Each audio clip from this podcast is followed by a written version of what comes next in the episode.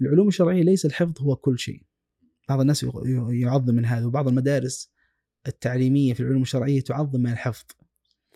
لكنه الحفظ وسيلة وخصوصا في العلوم ليس ثمرة. يعني يذكر في سيرته اجمعوا على أنه شديد الذكاء وحاد الذكاء كان يقول حاد الذكاء.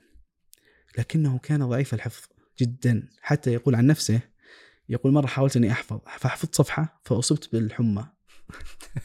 مرض. وأنا أقولها فعلا يعني الذي لن يحرص على نيته فليترك هذا الطريق آه، فهذه فهذا أمر عظيم جدا. أنا لا, لا نقع إحنا في الخطأ الذي يقول أنا لا أدخل خوفا من الرياء لكن ندخله ونحن نعالج النية.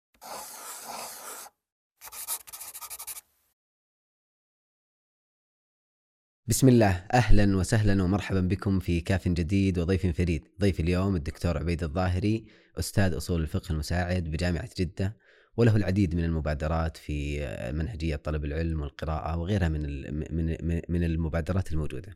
حديثنا اليوم عن منهجية طلب العلم لغير المتخصص بها.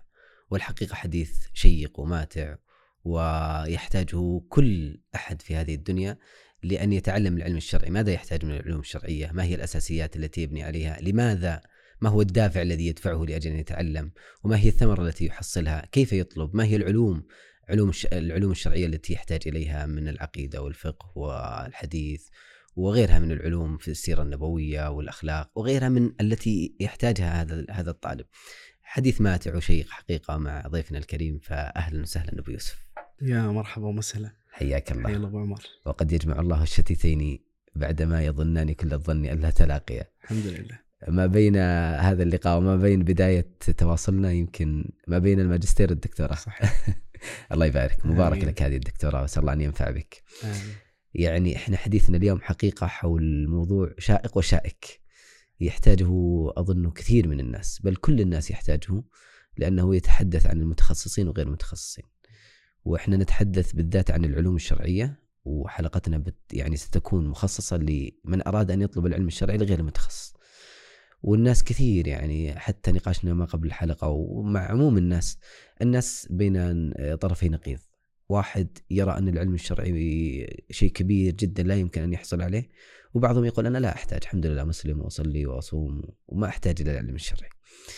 وهنا يأتي السؤال الأول حقيقة أبو يوسف عن لماذا نحن نحتاج أن نتعلم العلوم الشرعية خصوصا لغير المتخصصين. الله يحييك أبو عمر. بسم الله الرحمن الرحيم.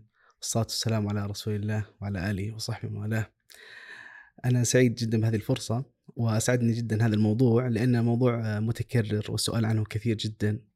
وربما يمكن نقول أن كثير من الناس مر على خاطره ولو مرة واحدة في عمره أن يطلب العلم.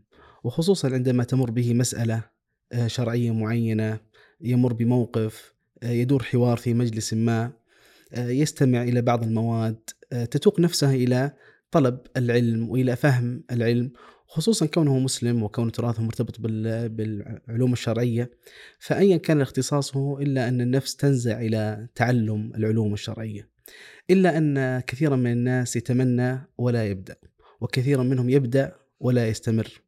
وكثير منهم آه، يستمر لكنه لا يشعر بالفائدة.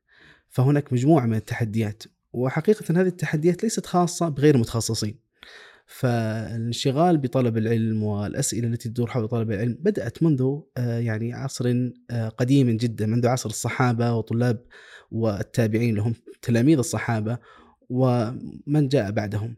ولذلك اعتنى العلماء رحمهم الله بمسائل العلم وآداب العلم وطرق طلب العلم منذ أيام مبكرة وهذا يدل على آه، أن هذا السؤال ما زال سؤالا حاضرا وما زالت الإجابة عنه آه، ينبغي أن تتجدد يعني لن تنتهي الإجابة عنه لماذا؟ لأن كل عصر له ظروفه وتحدياته فهذه الحلقة إن شاء الله تحاول قدر المستطاع أن آه، تضع بعض المعالم حول هذا الطريق طريق طلب العلم لغير المتخصصين في العلوم الشرعية. آه، أول سؤال آه، الذي تفضلت به هو سؤال لماذا؟ وفي ظني أن سؤال لماذا آه، سؤال مهم جدا. أكثر من سؤال كيف؟ اليوم السؤال الرائج في اليوتيوب وفي كثير من المقاطع كيف؟ كيف تحصل على كذا؟ كيف تحقق كذا؟ كيف تنجز؟ كيف تعمل؟ وسؤال كيف؟ سؤال جميل والناس يحبونه جدا. ولذلك حتى التوصيات في التسويق الرقمي يقول دع الحلقة بمسمى كيف. وربما تكون هذه حلقة بمسمى كيف هو سؤال جميل. لكنه آه، ينبغي أن يسبقه سؤال لماذا؟ لماذا سؤال لماذا؟ لأن سؤال لماذا يبحث عن الدوافع وعن البواعث التي دفعت هذا الإنسان لأن يخط هذا الطريق أو أن يقوم بهذا العمل أو بهذا الدور. وسؤال كيف ربما يصعب أحيانا الموضوع. فيجد الإنسان الموضوع صعب جدا. فتخف نفسه عن الإنجاز. ربما سؤال كيف؟ غالبا يكون سؤال فيه نوع من التخصيص لحالة معينة وبالتالي عندما إنسان يطلب العلم بهذه الطريقة التي سمعها من شخص معين فإنها قد إذا لم تناسبه فإنه يترك هذا الطريق لأنه يظن أنها أن هذا الطريق الوحيد. أحيانا سؤال كيف يحد من الإبداع؟ لكن لما لما يكون عندي سؤال لماذا واضح سأبحث عن عن كيفيات متعددة هي التي تناسب آه، دوافعي ورغباتي. فإذا سؤال كيف أو لماذا؟ سؤال مهم. وسنجد هذا في الشريعة عموما في مسائل النيات والبواعث إنما الأعمال بالنيات والإرادة إرادة الفرد إلى آخره. فيأتي السؤال لماذا نتحدث عن طلب العلم في القرن الحادي والعشرين؟ لماذا نتحدث عن طلب العلم في العلوم الشرعية في زمن ال ChatGPT وفي زمن الذكاء الاصطناعي وفي زمن الميتافيرس. هل نحن ما زلنا نحتاج إلى العلوم الشرعية؟ وحقيقة هذا السؤال هو سؤال مهم ينبغي طرحه وينبغي الإجابة عليه. والذي يسأل هذا السؤال آه، أحد الرجلين. الأول دافعه أن العلوم الشرعية واضحة استقرت يعني آه، أنجز العلماء فيها آه، شيء الكثير. لو دخلت أي مكتبة شرعية ستجد آلاف الكتب في كل تخصص من التخصصات وقد قيل فيه ما يكفي. فلذلك نحن لا نحتاج إلى العلوم الشرعية. هذا الدافع الأول. الدافع الثاني قد يسأل هذا السؤال شخص يرى أن العلوم الشرعية نحن لسنا بحاجة لها أصلا.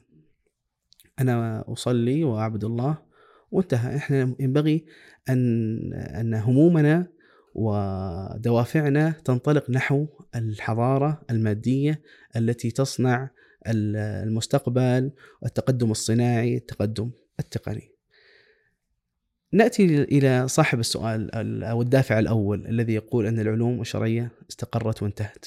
فنقول اولا نحن نطلب العلوم الشرعية ليس لأجل أن نعرف الأحكام فقط. هل هذا حلال أم هذا حرام؟ وإنما هذا جزء منها وجزء آخر حتى أفقه آه، تصورات الشريعة حول العالم حتى آه، بقراءة القرآن والسنة حتى أستطيع أن أفهم الأمور فيما حولي فهذه كلها نحن بحاجة لها ليس فقط ما في الكتب. الأمر الثاني أن مجرد كون العلم في العلم في الكتب لا يعني أنه في عقول الناس فنحن بحاجة إلى من يوصل هذا هذا العلم الموجود في الكتب إلى الموجود عند الناس. الأمر الثالث وهو أن العلوم الشرعية كما كانت هناك جهود سابقة إلا أن اليوم قد استجدت مستجدات كثيرة جدا آه، تجعل الإنسان يتساءل ما الحكم الشرعي فيها فإذا كلما تقدم الزمان كلما ازدادت الحاجة إلى علماء الشريعة الذين يجيبون على الأسئلة وعلى النوازل وعلى المستجدات فهذا من يقول أن العلوم الشرعية قد استقرت ونضجت أو كما يقال احترقت. قد يقول قائل الدافع الثاني الذي يقول نحن لسنا بحاجة لها نحن آه، نريد أن نركز على العلوم التقنية والصناعية. أولا نقول أن حاجة الإنسان متعددة ومتنوعة لا يلبيها مجرد التقدم الصناعي. فمهما تقدم الإنسان صناعيا إلا أنه سيظل آه، ستظل نفسه البشرية تتطلب معنى لهذا التقدم. ماذا سنفعل بعد أن نتقدم؟ وهذا السؤال السؤال الوجودي السؤال الفطري لا تجيب عليه العلوم الصناعية وإنما تجيب عليه العلوم الشرعية والعلوم الإنسانية التي هي تنعكس من فلسفة المسلم ودينه ومعتقداته. الأمر الثاني أن هذا التقدم الصناعي إن لم يتبعه أو يجاريه تقدم أخلاقي فإن وتقدم آه، فلسفي فإن هذه العلوم الصناعية ربما تكون وبالا على الإنسان. اليوم. يعني تتحدث كثير من الجامعات وتخصصات كيف أن العلم والتقدم الصناعي وظف لقتل الإنسان، وظف للتحكم في الإنسان، وظف لاستغلال الإنسان. فإذا ليس مجرد التقدم الصناعي نحن بحاجة إليه. آه، لذلك يتحدثون عن اخلاقيات المهنة وعن بعض المبادئ في العلوم الصناعية حتى لا تطغى وتصبح آه، تؤدي الدور الذي ليس المقصود منها وإنما مقصوده قد يكون مقصوده يعني الشر واستغلال الناس ونحو ذلك. طيب ما الذي سيحمي هذه العلوم التقنية والصناعيه من هذا الجموح نحو الشر؟ هي المبادئ الأخلاقية في نفس الصانع أو نفس المستخدم، طيب من أين سنأتي بهذه المبادئ؟ من خلال العلوم الشرعية، من خلال تراثنا، من خلال المبادئ. الأمر الثالث وهو آه، أنك في هذا التقدم الصناعي والتقني لست لوحدك. أصحاب الأفكار الأخرى هم يتقدمون صناعيا بأفكارهم. وبالتالي إن لم تملأ الفراغ الفكري لديك في تقدمك الصناعي فإنه سوف يملأ بكلام غيرك. اليوم نجد كثير من التخصصات خصوصا الإنسانية لأنها مرتبطة بالفلسفات التي نشأت منها. تتكلم مثلا علم النفس، علم الاجتماع، آه، السياسة إلى آخره، هذه علوم إنسانية. ليست علوم طبيعية مثلا نتكلم عن الطب مثلا أو الفلك أو غيره. طيب هذه العلوم الإنسانية تداخلها مع الفلسفات تداخل عميق جدا. وبالتالي عندما أنا أطلب هذه الفلسفه هذه العلوم وأنا خالي الذهن من الفلسفات التي نشأت عليها وخالي الذهن من فلسفاتي الخاصة بي فإن سوف أقع في مجموع يعني إشكالات كثيرة منها أن أرحل تلك العلوم إلى بلدي وإلى إلى مجتمعي الذي يختلف عن المجتمع الذي نشأت نشأت فيه. فهذه كلها يعني تدفعنا إلى أن نقول أن أنت كصاحب اختصاص في هذه العلوم الجميلة العلوم النافعة العلوم التي فيها عمارة الأرض آه نقول لك يعني قواك الله لكن في نفس الوقت أنت بحاجة إلى هذا على الإجابة على هذه الأسئلة التي آه يعني توجه من آه, إتقانك لهذه العلوم. أمر آخر وهو أن هذه العلوم الشرعية تفيدك في حياتك الأخرى في غير حال التخصص. يعني أنت قبل أن تكون مهندسا أنت إنسان. أنت صديق أنت ابن أنت أب أنت جار أنت قريب هذه الأدوار الناس لا يحتاجون منك فقط تخصصك وإنما يحتاجون أمور أخرى هذه هي الأمور الأخرى يملأها هذا هذا التقدم في في تراثك وفي في علومك. فهذه كلها يجعلنا نقول أن طلب العلم الشرعي بغض النظر عن المستويات سيأتي معنا، هل أنا أريد أن أجعل كل الناس متخصصين؟ لا. لم يحصل هذا ولن يحصل هذا. يعني لم يحصل هذا حتى في زمن الصحابة. لم يكن كلهم طلاب علم أو كلهم من العلماء لكن كان لديهم الحد الذي يناسب ثم بعد ذلك كل بحسب آه، امتيازه. فهذا يعني يبين أن هذا الموضوع مهم جدا يهمنا جميعا آه، وأن الحاجة له ماسة. ولذلك كما قال الإمام أحمد أن الناس يحتاجون إلى العلماء آه، أكثر من حاجتهم للشراب والطعام والشراب.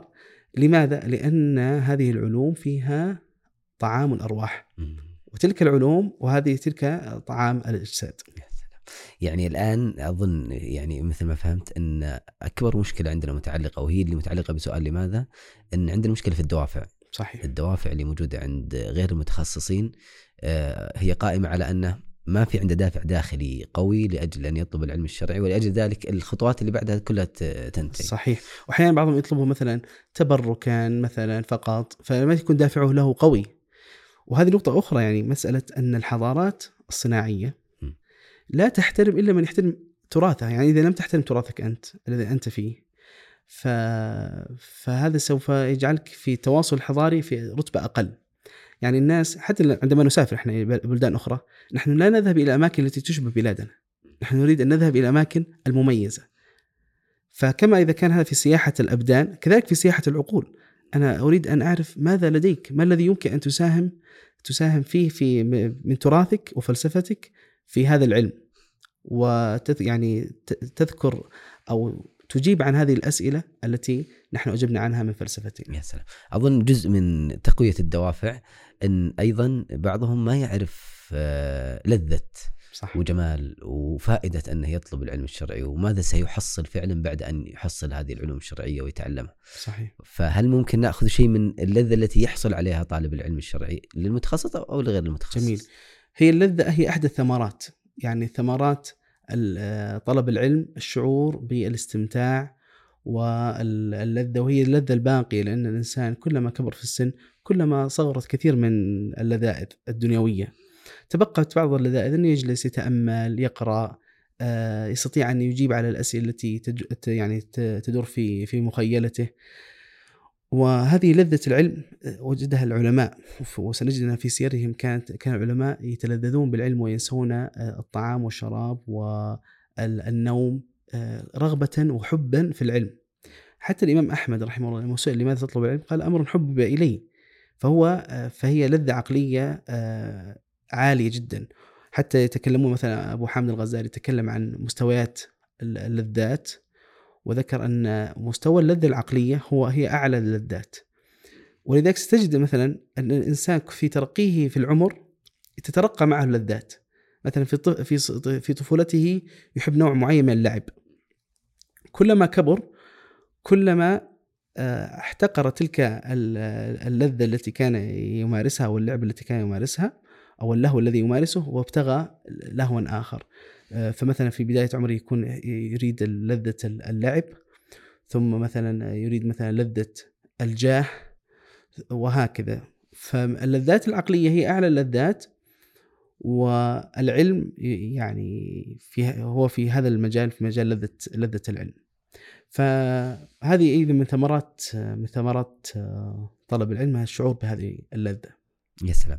طيب يعني هو بعض الأشياء موجودة عند غير المتخصصين يعني مثلا بعضهم يكون عنده حساسية عالية من مفهوم العلم الشرعي. يظن أنها العلم الشرعي هذا شيء ضخم وكبير صح. جدا أو أنه يعني هو أنت بين حربين حرب أني أكون شيخ ولا أكون طالب علوم صناعية. بل تلقى يقول يا أخي كلكم تبون الناس يطلعون شيوخ تبون يطلعون طلاب علم شرعي. صحيح. طيب إحنا نبغى ندرس الصناعات فهل نحن لما نتحدث عن العلم الشرعي معناته أننا نقلل من العلوم الصناعية أو العلوم الطبيعية أو الطب أو دراستها أو جميل. حاجتنا إليها؟ جميل. هذا يقودنا إلى سؤال ان هناك في مفاهيم خاطئة كثيرة عن طلب العلم. عندما نتكلم مثلا زي, زي هذه الحلقة نتكلم عن طلب العلم. فهناك ستظهر مجموعة من التصورات الخاطئة. أول هذه التصورات هذا السؤال. يعني مثلا ممكن قد يقول قائل هل تريد أن نحن جميعا نكون طلاب علم؟ نقول لا ليس هذا الجواب. هل نريد أن نكون متخصصين؟ لا ليس هذا. فالعلم الشرعي ليس للمتخصصين فقط ولذلك النبي صلى الله عليه وسلم يقول طلب العلم فريضة على كل مسلم. على كل مسلم. هذا أمر. أيضا بعض الناس يفهم أن العلوم الشرعية خاصة للمتفرغين وأنا مشغول وبالتالي فلا يناسبني طلب العلم ونقول أيضا هذا خاطئ. ولذلك من من من المؤكدات على هذا الوقوع. دليل الوقوع أنه في ناس غير متخصصين في العلوم الشرعية ولهم عناية بالعلوم الشرعية بل لهم بعضهم تميز في العلوم الشرعية. فهذا حصل. ليس نتكلم عن أمر نظري. أيضا من المفاهيم الخاطئة من يظن أن طلب العلم الشرعي هو خاص مثلا بالمتدينين أو خاص بمن ليس لديه خالي من الذنوب. يقول أنا عندي ذنوب يعني كثيرة. خليني أصلح ذنوبي بدل ما أطلب العلم. وهذه من أعظم حيل الشيطان على الإنسان. أن يصرفه عن طلب العلم لأجل هذه الذنوب التي يقع فيها. وهذا السؤال أيضا أو هذا الإشكال يستبطن اشكالا آخر وهو أنه أن طلاب العلم خالي من الذنوب وهذا غير صحيح. لا يخلو الإنسان من الذنب ايا كان اختصاصه ايا كانت درجته وأي وقد يكون الإنسان من أولياء الله ويقع في الذنب فكل ابن آدم خطاء. فاذا هذه هذه النقطة الأولى أن نقول كل الناس مخطئين. الأمر الثاني أن أن التعلم الشرعي هو من طرق آه، زيادة الأجر. والنبي صلى الله عليه وسلم وجه آه، ذلك الرجل الذي ذكر له أنه وقع في ذنب قال إن هل صليت معنا؟ قال نعم. قال إن الحسنات يذهبن السيئات. فإذا التوبة أو الإقلاع عن الذنب لا يكون فقط من مجرد التوبة بل أحيانا من خلال زيادة الحسنات في أبواب أخرى. وطلب العلم هو من باب من الأجور العظيمة التي يحتسبها الإنسان عند الله. فإذا عندما أطلب العلم أنا أعالج هذه الأخطاء التي لدي. هذا أمر. الأمر الثالث أن طلب العلم يزيد من وعي في آه، في التعامل مع ذنوبي يزيد من وعي في كيف أعرف مراتب الأخطاء كيف أتوب. يشغلني أحيانا يشغل همومي يغير شخصيتي. فبالتالي سأترك هذه الذنوب مثلا بشكل بشكل تدريجي. لذلك أصلا العلوم الشرعية من ثمراتها أنها معينة على فقه التدين يعني أحيانا الشيطان من أكثر حيل الشيطان هو أن يوقع الناس في اليأس من رحمة الله. طيب في الحديث أن قال في الحديث أن عبد أذنب عبدي ذنبا فعلم أن له رب يغفر يغفر الذنب ويأخذ به. فعلم فمجرد فكونه يعلم أن الله يغفر الذنوب ساعده ذلك على أن يتوب. عندما يكون الإنسان جاهل في هذه المسائل فإنه يكون عرضة لتلاعب الشيطان به. فاذا آه، نقول إذا ليس من من ليس من الصحيح أن أترك طلب العلم وأنا أقع في الذنوب بل أطلب العلم وتب وهكذا هي يعني طبيعة طبيعة الإنسان في حياته عموما هذه من المفاهيم الخاطئة أيضا من المفاهيم الخاطئة أن طلب العلم يعني يحتاج يحتاج إلى شيخ. وأنا في مدينتي أو في بلدتي ما عندي شيخ أطلب عليه العلم. وبالتالي يعني أتوقف عن ذلك. وهذا خاطئ وهذا أيضا تصور خاطئ طلب العلم بحسب استطاعتك. اذا وجدت شيخا فهذا أمر حسن إن لم تجد فهناك طرق أخرى. واليوم الحمد لله الوسائل التقنية لم تجعل لأحد عذرا في طلب العلم. يعني فلا أنت تقصد إنه يكون له شيخ. لكنه ممكن يكون عبر التقنية أو نعم. أو هو سيحصل سنأتي إن شاء الله كيف يحصل يطلب العلم. لكن نقول إنه لا يلزم أن يكون شيخ مباشر موجود في المسجد الذي أو في الحي الذي أنا أدرس فيه. أيضا لا يلزم أن تكون مشاهدة شرعية في جامعة معينة لا يلزم ذلك. فهذه كلها من المعيقات التي تمنع الناس عن عن طلب العلم. أحيانا بعض الناس لا يطلب العلم. لماذا؟ يقول أنا ما أبغى أعرف إنه هذا حرام. عشان ما عشان يعني أنا معذور. أو ما أعرف لا أريد أن أعرف إن هذا واجب فأنا ألزم نفسي. فخلني على يعني على جهالتي. تقوم علي الحجة. إي نعم ستقوم علي الحجة. وهذا أيضا تصور خاطئ من ناحيتين. الناحية الأولى أن نحن نطلب العلم ليس فقط لنعرف الحلال والحرام الواجبات والمحرمات. طلب العلم أوسع من معرفة الأحكام الشرعية. طلب العلم فيه تصورات ما تصوراتي عن الله سبحانه وتعالى. عن النبي صلى الله عليه وسلم عن الأخلاق. هذه كلها تصورات يعني ليس ليس فيها مسألة الحرام والواجب طيب هذا أمر الأول. الامر الثاني إذا وقعت في في الحرام فليس عذرا لك أنك لا تعرفه خصوصا اليوم مع وجود القدرة على الوصول إلى العلم. فأنت لست معذورا بجهلك في هذه المسائل. فاذا نقول أن هذا أيضا حيلة آه، يحتال بها الشيطان على الإنسان ليصرفه عن طلب العلم. بل أنت أطلب العلم وما استطعت أن تفعله فعله وما لم تستطعه فحاول أن تفعله. وهكذا الحياة يعني كلها. أحيانا بعضهم من المفاهيم الخاطئة أيضا لا يطلبون العلم لماذا؟ خوفا من الرياء. يقول أنا أخاف أني أكون مرائي والنية في طلب العلم أمرها عظيم. فإذا أترك طلب العلم. وهذه أيضا من حيل الشيطان. من قال لك أن الإنسان ينبغي له أن يترك الفعل المشروع في حال آه، خوف الرياء؟ هذا غير صحيح ولا بل لا ينبغي بل جاءت الشريعة في ذمه، الشريعة حثت على الصلاه في الجماعة وحثت على الصدقه وحثت على أمور كثيرة. فأنت فعلها وحذرت من الرياء لا لكي لا تفعلها وإنما لكي تنتبه منه. فإذا أنت أطلب العلم و آه، جاهد في اخلاصي في إخلاص نيتك. يعني هذه مفاهيم كثير الخاطئة وغيرها من المفاهيم التي تجعل آه، بعض الناس آه، يترك طلب العلم آه، في في العلوم الشرعية وهي حيل كما يعني تبين حيل وهمية والانسان ينبغي أن يعني يبدأ بعد أن يقتنع بأهميتها. بعضهم أبو يوسف يعني يقول مثلا يربطها بالفتوى ويقول مثلا إن لازم أصير مفتي صح. أو لازم وبعضهم يقول أنا ما أحتاج إذا إذا أشكل علي شيء في موجود مفتي موجود شيخ أروح أسأله وينتهي الموضوع. صحيح. هذه نقطة مهمة إنه بعضهم يفهم لما نقول له طلب علم طلب العلوم الشرعية في باله الفقه فقط. وطيب أنا بعدين إذا طلبت العلم أحتاج الناس يسألوني كيف أجيب. آه وهذا غير صحيح أيضا. طلب العلم أوسع من الفقه. كذلك طلب العلم مو لازم إنه أي شخص يطلب العلم يفتي للناس. وتصبح داعيه وتصبح شيخ لا أنا أطلب العلم لنفسي. ولذلك المتخصصين نفسهم بعضهم يعني إلى أن يموت وهو لا يفتي يمتنع عن الفتوى. فليس فالفتوى أمر وطلب العلم اما أمر آخر. أحيانا من المفاهيم الخاطئة أنه يحصر العلم الشرعي في صورة معينة مثلا هو يتابع آه، شخصية معينة ويحب مقاطعها وهذا شخص مثلا طالب علم أو مهتم بالعلوم الشرعية فيظن أن أن هذا هو العلم الشرعي. ثم إذا بدأ في طريق طلب العلم اكتشف إنه في أشياء أخرى. لماذا؟ لأنه رأى نتيجة أو ثمرة أو أثر من آثار طلب العلم في هذا الشيخ. ولا يلزم أن يكون طل كل طلب العلم بهذه بهذه الطريقة. والله آه، لفت انتباهي لشيء مهم. من المقصود بالعلم الشرعي هذا أو طلب العلم الشرعي؟ هل أنت أو من الآخرين؟ صحيح. آه، أنت المقصود. ولذلك هذه هذه مسألة مهمة جدا. أنا أطلب العلم لنفسي. هذا الشيء أمر حبب إلي. أمر قريب؟ أنا أريد أن أفقه. أنا مسلم. عندي أسئلة كثيرة. أريد أن أفهم ديني. أريد أن أفهم هويتي. ولذلك هذه من الدوافع إن شاء الله سنأتي عندها إن شاء الله في المحور القادم. اللي هي ما هي الثمرات التي يحصلها الإنسان في في طلب في طلب العلم. يا سلام. طيب آه يعني آه معليش بس في بعض الأشياء موجودة عند الناس سواء في المفاهيم أو في, في الممارسات الخاطئة في طلب العلم الشرعي. إنها يعني مرتبط عنده. العلوم الشرعية بأنه مثلا مثلا من الأمثلة ال ChatGPT مثلا. آه، فهو يقول خلاص ممكن إني بعضهم وصل إلى مرحلة من التعامل مع العلم الشرعي إنه يسأل أي أحد أو يروح يبحث عنه صح.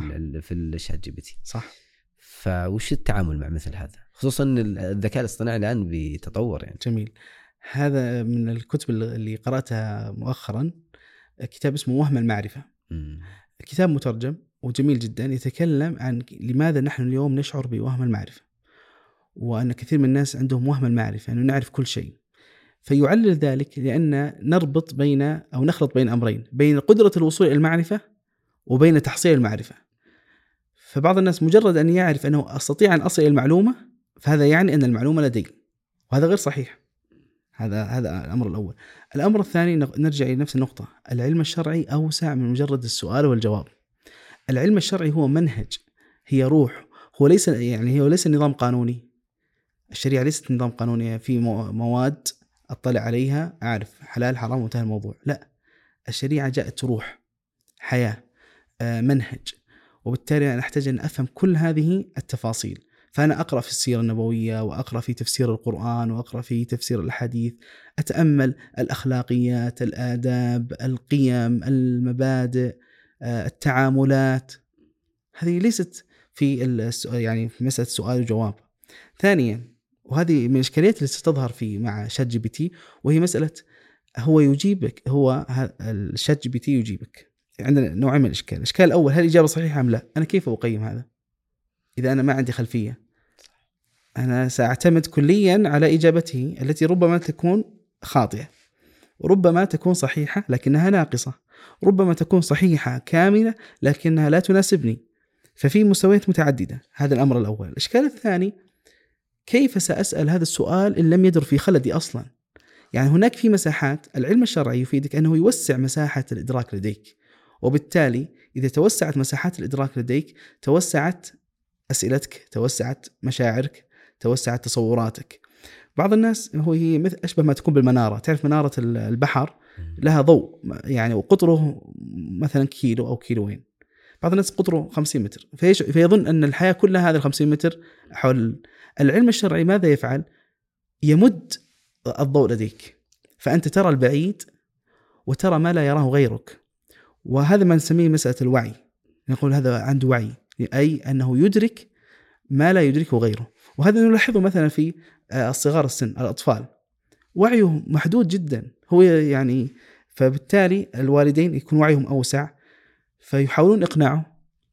فهو يرى ما ما هو أبعد من مدى مدى ضوئه ظلام.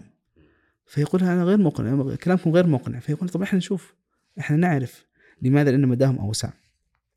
فاذا آه الذي يعني فإذا لن نستطيع أن نسأل السؤال الجيد ما لم يكن لدينا الوعي الجيد فمن يقتصر العلوم الشرعية ان أنا أدخل إلى جوجل وأسأل السؤال فقط هذا يعني جعل آه، العلم الشرعي محدود جدا في أثره ومداه ومفهومه ضيق جدا عن العلوم الشرعية. وليس هذا خاص بالعلوم الشرعية حتى في العلوم الطبيعية والعلوم الإنسانية. يمكن واحد يقول خلاص ما نتخصص.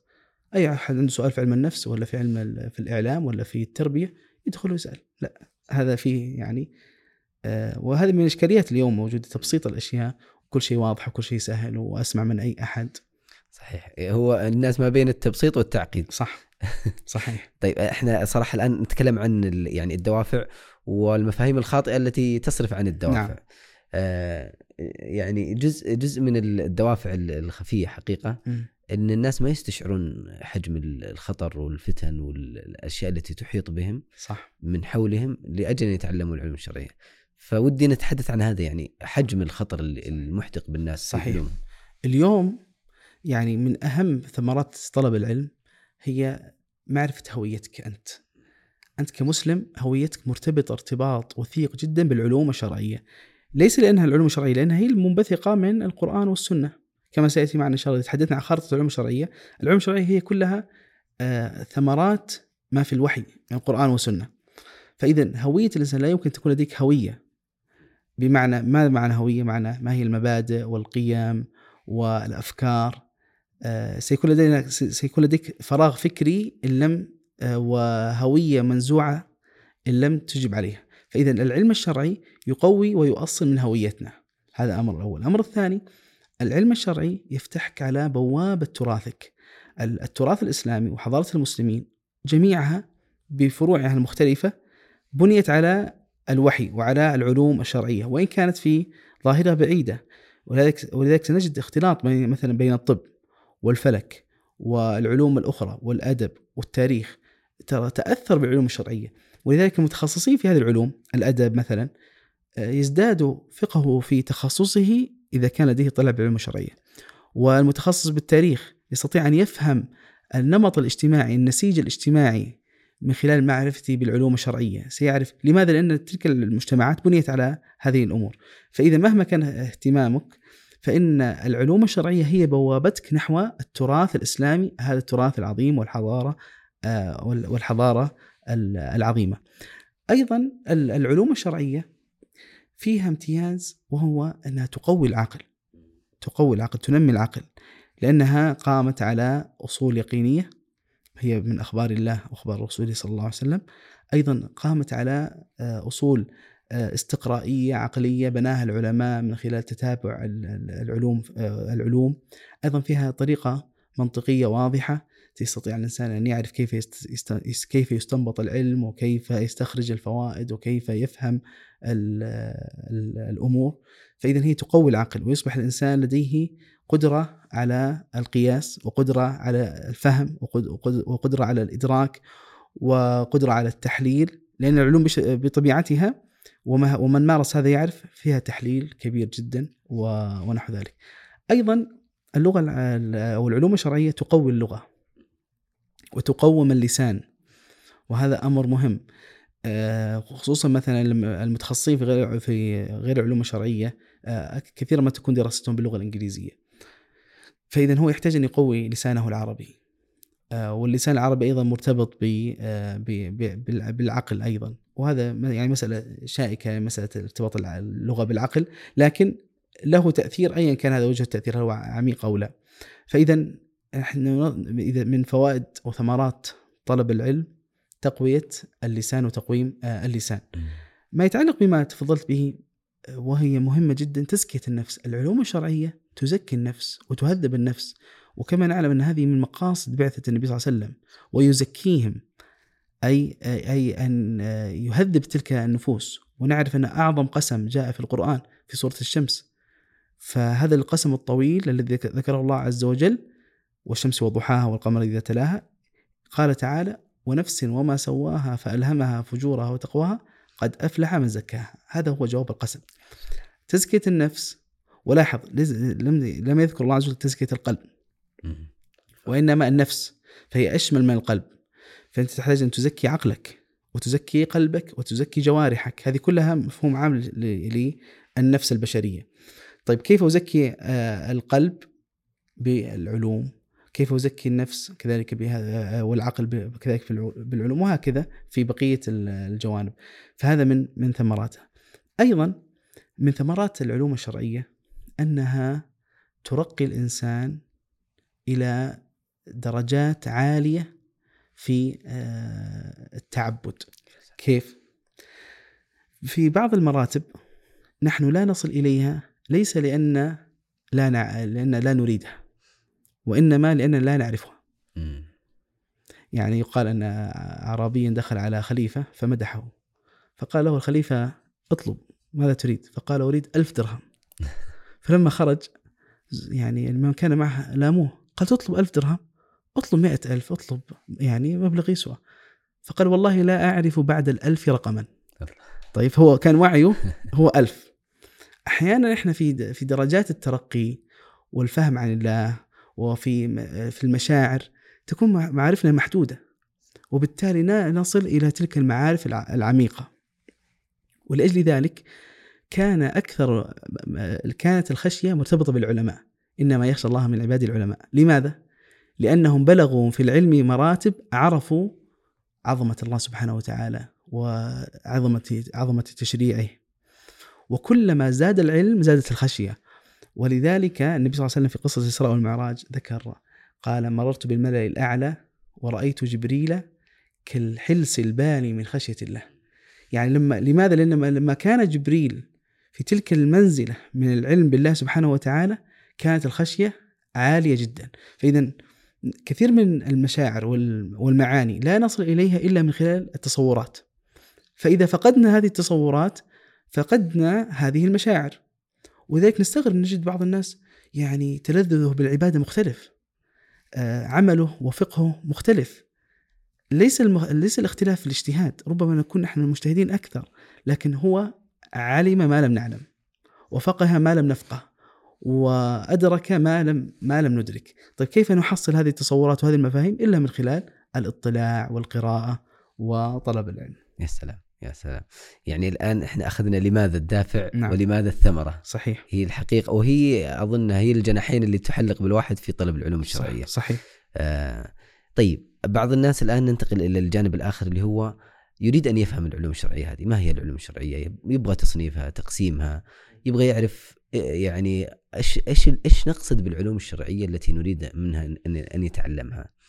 فما هي؟ هل هي فقط في العقيدة في الفقه في الحديث؟ ما كيف يرتبها؟ كيف يصنفها؟ جميل. نحتاج هذا الجانب. جميل. بعد أن عرفنا يعني أهمية العلوم الشرعية وفائدتها وأهميتها لنا آه، أول مرحلة آه، نحتاج إليها بعد ذلك هي تصور العلوم الشرعية. لأنه كل مستمع الآن يستمع لنا يفهم تصور معين. يتجه تفكيره نحو علم محدد أو شخصيات محددة. نحن نريد أن نفكك هذا ونجعل نفهم خارطة العلوم الشرعية. كما تعلم أن الله عز وجل خلق آدم عليه السلام ثم نزل آدم إلى الأرض وبقي الناس على التوحيد وعلى على عبادة الله وحده لا شريك له عشرة قرون. ثم بدأ الشرك في قوم نوح عليه السلام. فلما بدأ الشرك في قوم نوح أرسل الله عز وجل نوح عليه السلام ثم بعد ذلك أصبحت رسل الله تترى على الأرض تبلغ دين الله ورسالتها واحدة توحيد الله وعبادته وتحكيم شرعه. ثم كان خاتم النبي خاتم النبيين هو رسولنا محمد صلى الله عليه وسلم. طيب لما كانت الرسالة مختومة بالنبي صلى الله عليه وسلم والله عز وجل آه، كان آه، من حكمته أن النبي صلى الله عليه وسلم آه، يموت وأخبر النبي صلى الله عليه وسلم بذلك وكان الصحابة يعلمون أن هذا سيأتي إنك ميت وإنهم ميتون هذا أمر لا لا بد له طيب كيف ستح... كيف ستكون الأرض بعد وفاة النبي صلى الله عليه وسلم إذا توقفت الرسالة ما الذي سيبقى؟ سيبقى القرآن والوحي. هذا هو هذا هذا هذه ال- ال- المنهاج الذي سيسير عليه وسيضيء الأرض. هذا هو المنهاج، ولذلك النبي صلى الله عليه وسلم يقول: تركت فيكم ما ان تمسكتم به لن تضلوا بعدي أبدا، كتاب الله وسنتي. فاذا مسألة هذا الوحي. توفي النبي صلى الله عليه وسلم وكان الصحابة قبل وفاة النبي صلى الله عليه وسلم إذا أشكل عليهم أمر سألوا النبي صلى الله عليه وسلم واستفسروا عنه.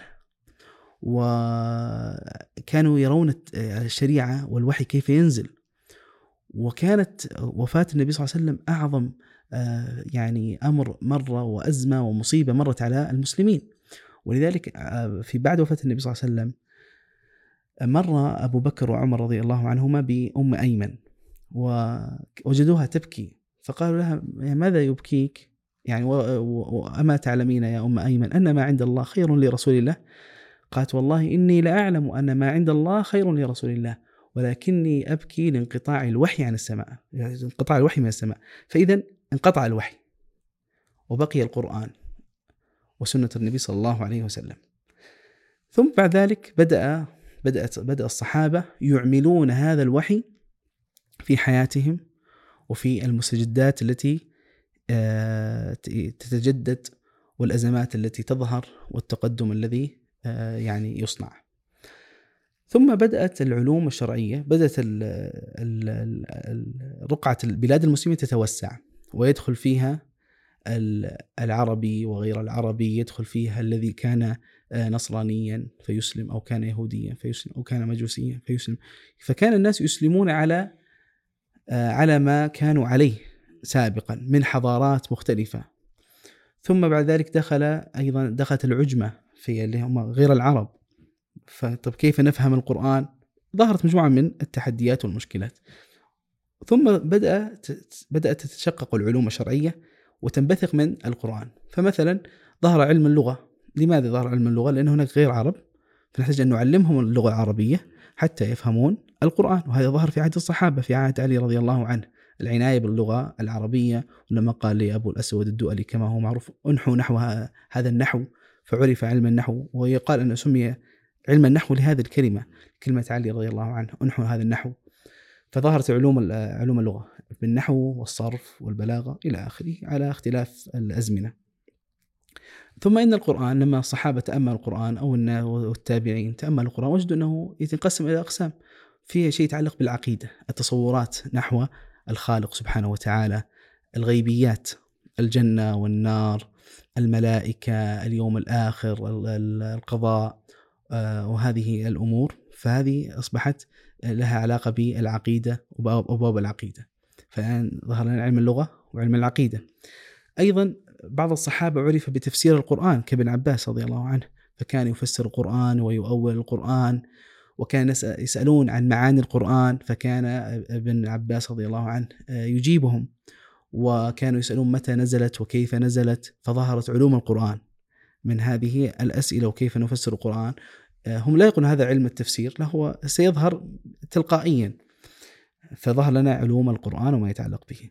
ثم كان الصحابة ينقلون أحاديث النبي صلى الله عليه وسلم ويتناولون في في مجالسهم ويحثهم على ذلك حديث النبي صلى الله عليه وسلم نظر الله امرأ سمع مقالتي فوعاها فأداها كما سمعها. فهذا الحديث جعل الصحابة يعني يحدثون بحديث النبي صلى الله عليه وسلم وينقلونها وتتناقلها الأجيال. ثم بعد ذلك لما بسبب التمدد الجغرافي لرقعة بلاد المسلمين وظهور الكذب عند بعض الناس عمدا أو, أو, أو غير ذلك قالوا سموا لنا رجالكم. خلاص ما نحن أبو, أبو هريرة من صحابة رسول الله. إذا قال قولا صدقناه. وفلان نعرفه لكن يبدأ ناس ما نعرفهم في الإسناد. من قال لك هذا؟ فقالوا سموا لنا رجالكم. من هنا بدأ علم كبير جدا على علم اللي هو علم علم الحديث داخلها علم فهم حديث النبي صلى الله عليه وسلم أو علم الإسناد وما يتعلق به. فالآن ظهر لنا علم اللغة وعلم العقيدة وعلم التفسير وعلم الحديث. أيضا كان الناس يعبدون الله سبحانه وتعالى على بصيرة وكانوا يسألون النبي صلى الله عليه وسلم عن بعض الأحكام. ثم آه ظهرت مسائل جديدة فبدأ الناس يسألون عن كيف يعبدون الله كيف يزكون كيف يصومون كيف يحجون كيف يعتمرون. كيف يتعاملون في الأموال، كيف يتعاملون في القضايا والديات فظهر ظهرت علوم الفقه وكان من الصحابة القضاة والمفتون فظهرت علوم الفقه وأصول الفقه وما غيرها من علوم. فإذا هذه العلوم الشرعية نشأت في تلك الحقبة. ثم بعد ذلك كلما تقدم الزمان كلما آه، كلما تشطرت تلك العلوم وتقسمت تلك العلوم فيمكن أن نقسم علم الفقه إلى علم الفقه وإلى علم أصول الفقه وإلى القواعد الفقهية وإلى مقاصد الشريعة وإلى تخريج الفروع على الأصول وغيرها من مسائل الحديث ينقسم إلى علم الرجال وعلم العلل ونقل الحديث ورواية الحديث إلى آخره. عندك في اللغة النحو والصرف والبلاغة وفقه اللغة ومتن اللغة. عندك مثلا في في العقيدة آه، ما يتعلق بالأحكام الأسماء والأحكام توحيد الألوهية توحيد الربوبية الأسماء والصفات الفرق المقالات الأديان وغير ذلك. فهذه العلوم تشعبت مع تشعبات آه، التعليم في تلك الحقبة. فإذا كلها سنجد أنها تدور وترجع إلى أصول خمسة أظن أيوة صح؟ نعم خمسة. لكن هو وهذه الخمسة ترجع إلى القرآن. أي. ترجع إلى القرآن. فمنها آه، فمنها بدأت وهو الحاكم عليها القرآن والسنة. هم هو هم هم لأن لأن كلما ابتعدنا عن القرآن كلما آه، تداخلت الآراء القطعية مع الآراء الظنية مع فهم العلماء. فهم العلماء غير معصوم. المعصوم هو الكتاب والسنة وإجماع الأمة. وبالتالي آه، عندما نفهم هذه العلاقة بين العلوم الشرعية يستطيع الإنسان أن يعرف ويجعلها في حزمة واحدة حتى لا يظن أنها متشعبة جدا وعصية عن عن الفهم. يا سلام. طيب يعني الآن آه، خلينا نقول ان هي المنبع الأول القرآن والسنة يندرج تحتها آه، أول ما بدأ علم علم القرآن اللغة والقراءة أو غير ذلك. علم اللغة والعقيدة نعم. والفقه والحديث والتفسير التفسير. نعم. طيب غيرها من العلوم؟ نعم أحسنت.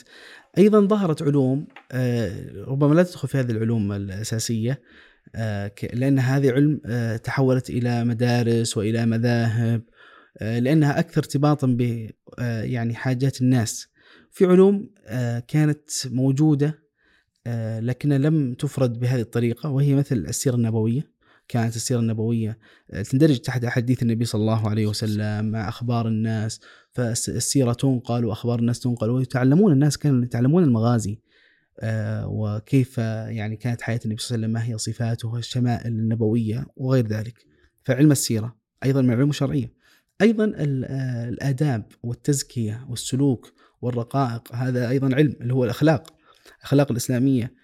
آه، كان العلماء يعتنون به وصنفوا فيه مبكرا مثل كتاب الزهد لعبد الله المبارك والزهد الإمام أحمد وغيرها من كتب الأوائل كتبت في تزكية النفس. وسنجد أنهم يأخذون قبسا من مما في القرآن وفي السنة مما يتعلق ما يتعلق بهذا. أيضا ظهر التاريخ ولماذا؟ لأن القرآن فيه تاريخ الأنبياء والسيرة فيها تاريخ النبي صلى الله عليه وسلم. ثم بعد ذلك ما حدث فيه من غزوات ومن فتوحات. هذه كلها من التاريخ الذي كان الناس هذا تاريخهم هذه حضارتهم هذه هويتهم. وبالتالي كانت العناية بها بها واسعة. فهذه العلوم أيضا تندرج ضمن هذه العلوم. آه، الشرعية طيب الآن آه، بهذا التقسيم أو هذا الخارطة خلينا نقول اللي اتضحت لنا جميعا آه، إيش يعني إيش المقدار اللي أنا أتعلمه؟ ممتاز. هل هل عندي مستوى واحد أنا آخذ فيه وأتعلم في هذا ممتاز. العلم في العقيدة أو غيره؟ أو عندي والله فيه باع في هذا؟ جيد، بعد أن عرفنا هذه العلوم الشرعية يأتي السؤال هو ماذا أطلب منه؟ هذا السؤال الأول، السؤال الثاني ما المستوى الذي أريده منه؟ يا سلام. يعني في مستويات هي ليست مستوى واحد آه، ما هي العلم الذي أريده منها؟ فأول سؤال أو أول يعني نقطة نقولها وهي أن الإنسان يحتاج إلى ما يحتاجه في حياته، ما نسميه الحد الأدنى، الحد الضروري. يعني في حديث النبي صلى الله عليه وسلم طلب العلم فريضة على كل مسلم، كيف فريضة؟ قال العلماء اللي هو ما يجب عليه، يعني كيف أصلي؟ كيف أصوم؟ هذه الواجبات ينبغي أن أعرفها ما هي تصوراتي عن الخالق سبحانه وتعالى ما هي أسماءه ما هي صفاته هذه الأمور الواجبة فهذه مرحلة كما يسميها العلماء مرحلة المبتدئين. أن أفهم هذا ما هو من الدين يعني معلوم بالضرورة. لابد أن أفقهه. فهذه المرحلة الأولى. والعلماء تكلموا فيها وجعلوا لها كتب ومصنفات سيأتي معنا. هذه هذه هذه لا يعني يعذر المسلم آه، بالجهل بها. ينبغي أن يعرفها خصوصا الأشياء الواجبة. في نقطة أوسع اللي هي اللي هي محور حديثنا اليوم غير متخصص. هو يريد هو لا يريد فقط الأحكام الواجبة التي معروفة التي يحتاجها أي أي مسلم وإنما قدر من هذه العلوم. فنقول يبدأ في المرحلة الأولى مرحلة التأسيس. هذا التأسيس اللي هو ممكن مدخل إلى العلوم الشرعية. أدرس كما سيأتي معنا إن شاء الله في كل علم كتاب وكيف سندرس هذا الكتاب حتى أخذ صورة عامة أدرس فيه يعني مثلا لو جعلناها على 11 علما آه، كتفصيل أو أكثر. يبدأ مثلا بالعقيدة ثم التفسير ثم علوم القرآن ثم أصول التفسير ثم الحديث ثم مصطلح الحديث ثم الفقه أصول الفقه النحو والصرف والبلاغة. هذا الترتيب مقصود. نعم. لا الترتيب يعني يعني- آه، شبه مقصود. يا طيب سلام. وإن شاء الله ستكون من هدايا هذه الحلقة أن يكون في يعني منهجية موجودة في في وصف ال- القناة. يا لكل علم وما ما الكتب المقترحة فيه. لكن إذا درس هذه العلوم وبالمناسبة دراستها ليست صعبة وممكنة ممكنة مم. في لغير المتفرغ في سنة أن يمر على هذه العلوم الأحد عشر. لأن بعضها علوم قصيرة. يعني مصطلح الحديث مثلا. من المتون المعروفة والكتب الصغيرة التي وضعها العلماء متن اسمه متن البيقونية. نظم. في 34 بيت. ولاحظ كيف العلماء اعتنوا بتبسيط العلم. كثيرا وتسهيل العلم. وحتى الشافعي رحمه الله كان من تلاميذه أبو سليمان المرادي آه، فكان الشافعي يحبه وكان يقول له وددت لو أطعمك العلم إطعاما. ف... فكان العلماء يعتنون بتسهيل العلم وتبسيط العلم قدر المستطاع. وفي الشاهد مثلا البيقونية هذا المتن في 34 بيت آه، له شروحات وشرحه العلماء في ثلاث ساعات. أربع ساعات. يعني تخيل تدرس المرحلة الأولى إحنا نتكلم عن المرحلة الأولى مم. فقط. يعني تصور العام يمكن تأخذه في أربع ساعات عن هذا العلم. الحين خلصنا العلم واحد من 11 علم. أي. وهكذا في بقية تجد أن بعضها يتفاوت. طبعا مثلا التفسير أطول شوي الفقه كذلك. لكن سنجد أن أغلبها يمكن الإنسان أن ينتهي منها بفترة ب- في فترة وجيزة. فإذا انتهى منها استطاع بعد ذلك ينتقل إلى ال- المرحلة آه، الثانية يا سلام. طيب الآن يأتي السؤال اللي في البال إن بماذا يبدأ؟ أو إنه الآن هذه الترتيب ال- ال- الذي ذكر في ال 11 علما هو بماذا يبدأ؟ ولا هو يبدأ بها كلها مع بعض؟ جيد سؤال جيد يبدأ إما بالأحب إليه مم. هو نفسه كذا توقنه أبغى أدرس في العقيدة فهذا أمر أو يبدأ بالأسهل والأقصر يشوف أيهما أقصر في المنهجية المذكورة والله هذا في مثلا أسبوع ممتاز. حتى يشعر بالإنجاز حتى يشعر بالتقدم. ولا فرق كبير بين يعني البداية مثلا بالعقيدة أو بالنحو لا فرق كبير جدا. رتبتها من حيث يعني اي ترتيبها العام. لكن البداية يبدأ بأيهما آه، بأيهما أراد. وهل يمكن يدخل علم في آخر؟ أحسنت سؤال جيد. طبعا آه، من ظواهر هذا الزمن ال- الملل. يعني ممكن سن- س- المناطق يعرفون بنجي في الإنسان. الآفات أيوة. هذه الهزه ال- ال- المناطق يعرفون الإنسان بأنه حيوان ناطق. فأنا أقول اليوم الإنسان حيوان ملول. حيوان ملول. أتوقع الحيوانات ما تمل. يمكن الإنسان الوحيد هو الذي يمل. أو حيوان تائه أيضا. التشتت الذي يحصل. فيريد دائما يعني أشياء كثيرة. و... وهذه من إشكالية ال... ممكن نبغى يعني أحيانا كثرة سماعنا للشيء نشعر ان أنجزنا؟ مم. يعني ممكن واحد يسمع حلقة والله ممتاز طلب علم ممتاز. طيب انه حصلة. إي خلاص. حصلت علوم شرعية. أقدر أسولف في المجالس. ممكن بعض المعلومات اللي سمعها من هنا وهنا يستطيع أن يتكلم فيها يشعر إنه فهم. هذا هذا هذا وهم مع وهم المعرفة. آه فالشاهد أقول إنه هل يبدأ في أكثر من علم في وقت واحد؟ أنا أقول ب- يعني هذا على حسب وقتك. سيأتي معنا إن شاء الله. أنا أحب. ان أؤجل هذه إلى تنفيذ الخطة. أي ممتاز. كيف أنفذ الخطة؟ كيف أبدأ في تنفيذ الخطة؟ لكن أول شيء إني عرفت العلوم الشرعية ثم عرفت أنواعها هذه ال 11 علم ثم بعد ذلك أبدأ في دراسة كل علم على حدة. آه. تمام؟ درست الحين هذا العلم. إذا أخذت تصور ممكن حنسميها يعني أو لو أردنا أن نضع مؤشرات على هذه المرحلة الأولى. اللي ممكن نسميها التأسيس العلمي التأصيل العلمي. الذي إذا انتهى منها ممكن نقول إن هذا لديه تأسيس جيد تأسس الآن تأسيس جيد تأسيس جيد يعني تأسيس أولي مم. طيب. طيب يعني الآن هو الفكرة إننا نبي ناخذ بعد ما أخذنا هذه العلوم نبي ناخذ كيف إيه، أو بالمفهوم الم- المع- المعروف المنهجية أي. إيش المنهجية اللي ممكن أطلب بعلم إيش التأسيس اللي أبدأ به ثم ممتاز خلينا نضع الثانية؟ إحنا مؤشرات طيب. مؤشرات اللي هذا التأسيس المرحلة الأولى قاعدة هي من أنجز أربع أشياء تمام ممتاز. أول شيء بدأ يعني في حفظ القرآن إما حفظ يحفظ القرآن كاملا أو يحفظ جزء منه أو يديم النظر فيه. أنا أقول هذا لماذا؟ لأن بعض الناس إذا استصعب حفظ القرآن ترك طلب العلم.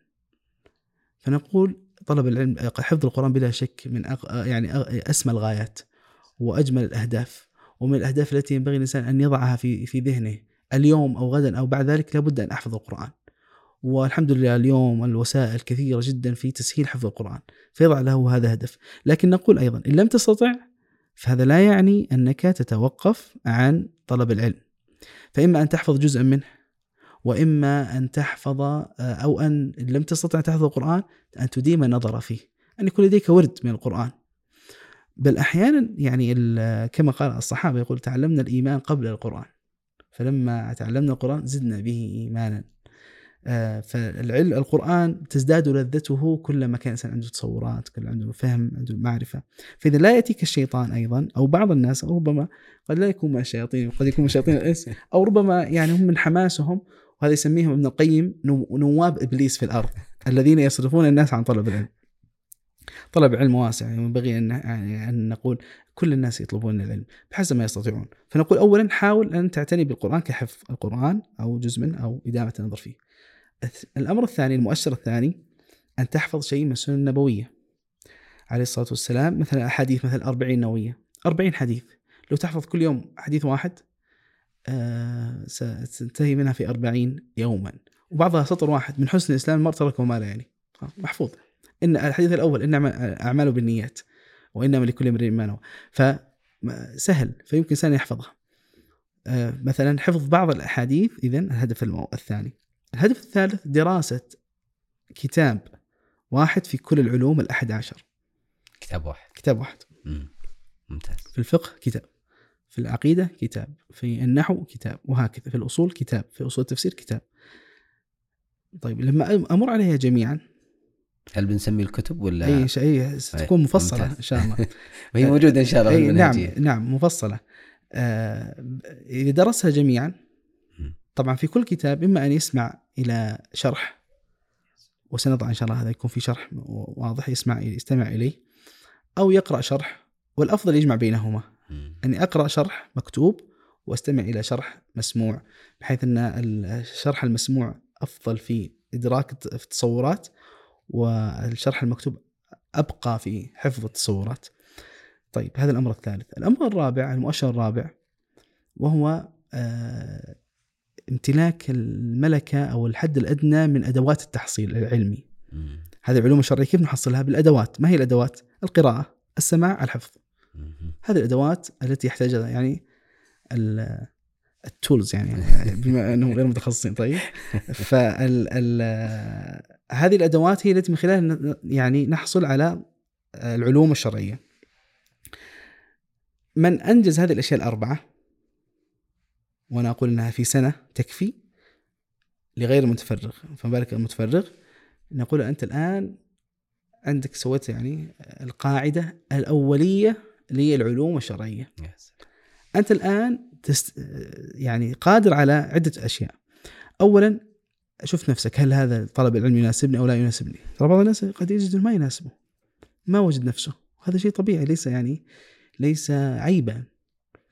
يعني كان ابن القاسم رحمه الله من تلاميذ الإمام مالك يحدث أحد تلاميذه يحدث من تلاميذ ابن القاسم يقول ما ودعنا ابن القاسم لسفر أو في سفر أنا وزملائي هم ثلاثة إلا قال لفلان عليك بنشر العلم وقال للثاني عليك بحفظ العلم ثم قال وقال لي هو راوي القصة عليك ب- بتلاوة القرآن. ثم قال لم يرني أهلا للعلم.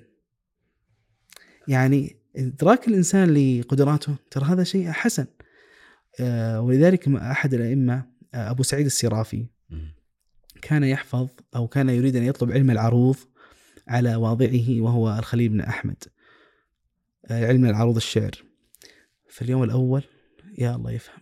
اليوم الثاني كان صعب. يقول كأنما أزاول جبلا يعني من صعوبة العلم. يقول في اليوم الثالث قال لي لي خليل قال لي آه، هل تستطيع أن تعرض أو أن توزن قول الشاعر؟ إذا لم تستطع شيئا فدعه وجاوزه إلى ما تستطيع. أنا فهمت الفكرة يعني. أنا واضحة. إي واضحة. فترك هذا العلم. أحيانا الإنسان قد يفتح له في العلم في علم ما. مثلا السيرة النبوية علم جميل جدا. الناس آه، ربما ما يناسبه. العقيدة والفرق والمقالات يقول ما أصلح طلب العلم ويترك ويقفل هذا الباب كليا. طيب السيرة النبوية جميلة ورائعة لماذا لا تشغل نفسك بها؟ حتى في أدوات التحصيل بعض الناس يظن طلب العلم لابد أن تكون ذاكرة قوية. هذا غير صحيح. هذا ممكن يحتاجه من المفتي. أنا في في لقاء ممكن يسألني لازم أعرف أقوال العلماء الأدلة لكن أنا لست مفتيا. لماذا أحتاج إلى الحفظ؟ بتلك الكمية المتصورة. اليوم المعلومات موجودة. أنا أريد أن أفهم أتفقه. بل بعض العلماء المبرزين في العلم ممن عرف بشدة وبحده الذكاء كان ضعيفا في الحفظ مثل جلال الدين المحلي. كان يعني يذكر في سيرته أجمعوا على أنه شديد الذكاء وحاد الذكاء كان يقول حاد الذكاء. لكنه كان ضعيف الحفظ جدا. حتى يقول عن نفسه يقول مرة حاولت أني أحفظ فحفظت صفحة فأصبت بالحمى. مرض. بسبب أنه حفظ. فهذا لم يمنعه أن يكون من العلماء. فإذا الإنسان بعد ما ينتهي من هذه الأشياء الأربعة يستطيع أن يعرف هل العلم يناسبني أم لا. هل أقدم فيه؟ ولا يعني أذهب إلى أمر آخر. بالمناسبة ليس كما ذكرنا في البداية ليس كل الصحابة كانوا علماء. يعني الآن الذين حضروا آه، حجة الوداع مع النبي صلى الله عليه وسلم. قدروا بمئة ألف. طيب لو أردنا أن نعرف من هم رواة الأحاديث من هؤلاء المئة ألف الذين وصلونا اليوم لو جمعنا كل الأحاديث بصحيحها وضعيفها نهايتها في راوي صح؟ أبو هريرة عائشة هؤلاء الصحابة الذين ذكروا في نهاية الأسانيد كم عددهم؟ ثلاثة ألاف. من مئة ألف. طيب هؤلاء الذين نقلوا الحديث مو شرط أن يكونوا مجتهدين في العلم أو علماء. يقول شخص يقول سمعت رسول الله يقول كذا. طيب من الذين نقل عنهم العلم؟ أي نقلت عنهم الفتيا. أحصاهم ابن حزم. فبلغوا 115 صحابي فقط. هم الذين عرفوا بنقل العلم والإفتاء. مو كل الناس مفتين لا. عمر وابن مسعود وأبو بكر وعبد الله بن عباس وعائشة وغيرها من الصحابة. طيب السؤال بقية الناس وينهم؟ 97 ألف وش كانوا يسوون؟ يطبقون العلم يتعبدون ويصنعون ويجاهدون ويعني يتعاملون بالحسنى ويدعون إلى الله هذا هذا هذا المقصود يعني ليس صحيح أن نكون كلنا علماء لكن كل شخص وهمته ورغبته ومحيطه الذي الذي الذي هو فيه. فنقول اذا بعد أن تدرس هذه العلوم أو تنتهي من هذه الأشياء الأربعة أيضا تبدأ تقيم ما هي أقرب العلوم إليك؟ والله وجدت نفسك تميل إلى الفقه أو تميل إلى الحديث أو تميل إلى العقيدة هذا السؤال الأول. السؤال الثاني آه، ما هي العلوم التي آه، هل هل تريد أن تكتفي بهذا القدر من العلوم الشرعية وتبدأ يعني تراجع هذه العلوم من فترة إلى أخرى بحسب انشغالك في تخصصك أم تريد أن تنتقل إلى مرحلة ثانية؟ طيب إذا أردت أن تنتقل إلى مرحلة ثانية فهل تريد أن تنتقل إلى مرحلة ثانية في بقية العلوم هذه الأحد عشر؟ أم تقول والله أنا في النحو يكفيني هذا الكتاب في النحو أستطيع أن أقوم لساني وأستطيع أن أعرف المبتدأ من الخبر والمرفوع من المنصوب والمجرور هذا يكفيني. لا أريد أن أكون أكون متخصصا في النحو. وهذا من الأشياء المهمة جدا للإنسان أن يعرف ماذا يريد. آه، يقال أن أحد العلماء دخل على صديق له قد أصيب بالشلل. فقال له وضع يده على قدمه وقال له إن الأمة لا تنتظر منك أن تكون عداء. يعني أعجبني إنه هو نظر إلى زاوية أخرى إنه إحنا ما ننتظر منك أن تكون عداء. فممكن شخص يقول أنا لا أريد أن أكون نحويا يعني أنا أفتي الناس أنا تخصصي مثلا في الطب ولا في علم النفس أو في هندسة أو أنا يكفيني هذه العلوم؟ ثم يقول مثلا أريد أن أتخصص في هذا العلم أكثر لأنه أقرب إلى تخصصي واحتياجي. بلا شك يختلف احتياج الإنسان مثلا في هذا البلد عن بلد آخر في هذا العمر عن عمر آخر في فهذه مسألة الأولويات ولذلك هي مهمة جدا وكانت مذكورة عند العلماء. يعني الإمام أحمد جاءه شاب يسأله عن مسألة آه، مسألة ما في أحكام العبيد والإماء اسمها آه، اللي هي مسألة العبد الذي يكون بي- بين رجلين. فيقول الإمام أحمد ما تقول في مسألة في عبد بين رجلين؟ فالإمام استغرب من هذا السؤال وشافه شاب يعني صغير فقال له تسأل عن عبد بين رجلين؟ ما تقول اختبره ما تقول في صائم احتلم؟ واحد في رمضان استيقظ من في النهار وهو محتلم هل يصح صومه أم لا؟ فقال لا أدري. فقال تترك ما تنتفع به وتسأل عن عبد بين الرجلين هذه الأولويات العلمية ولذلك هذا لها أثر في ماذا؟ في النية.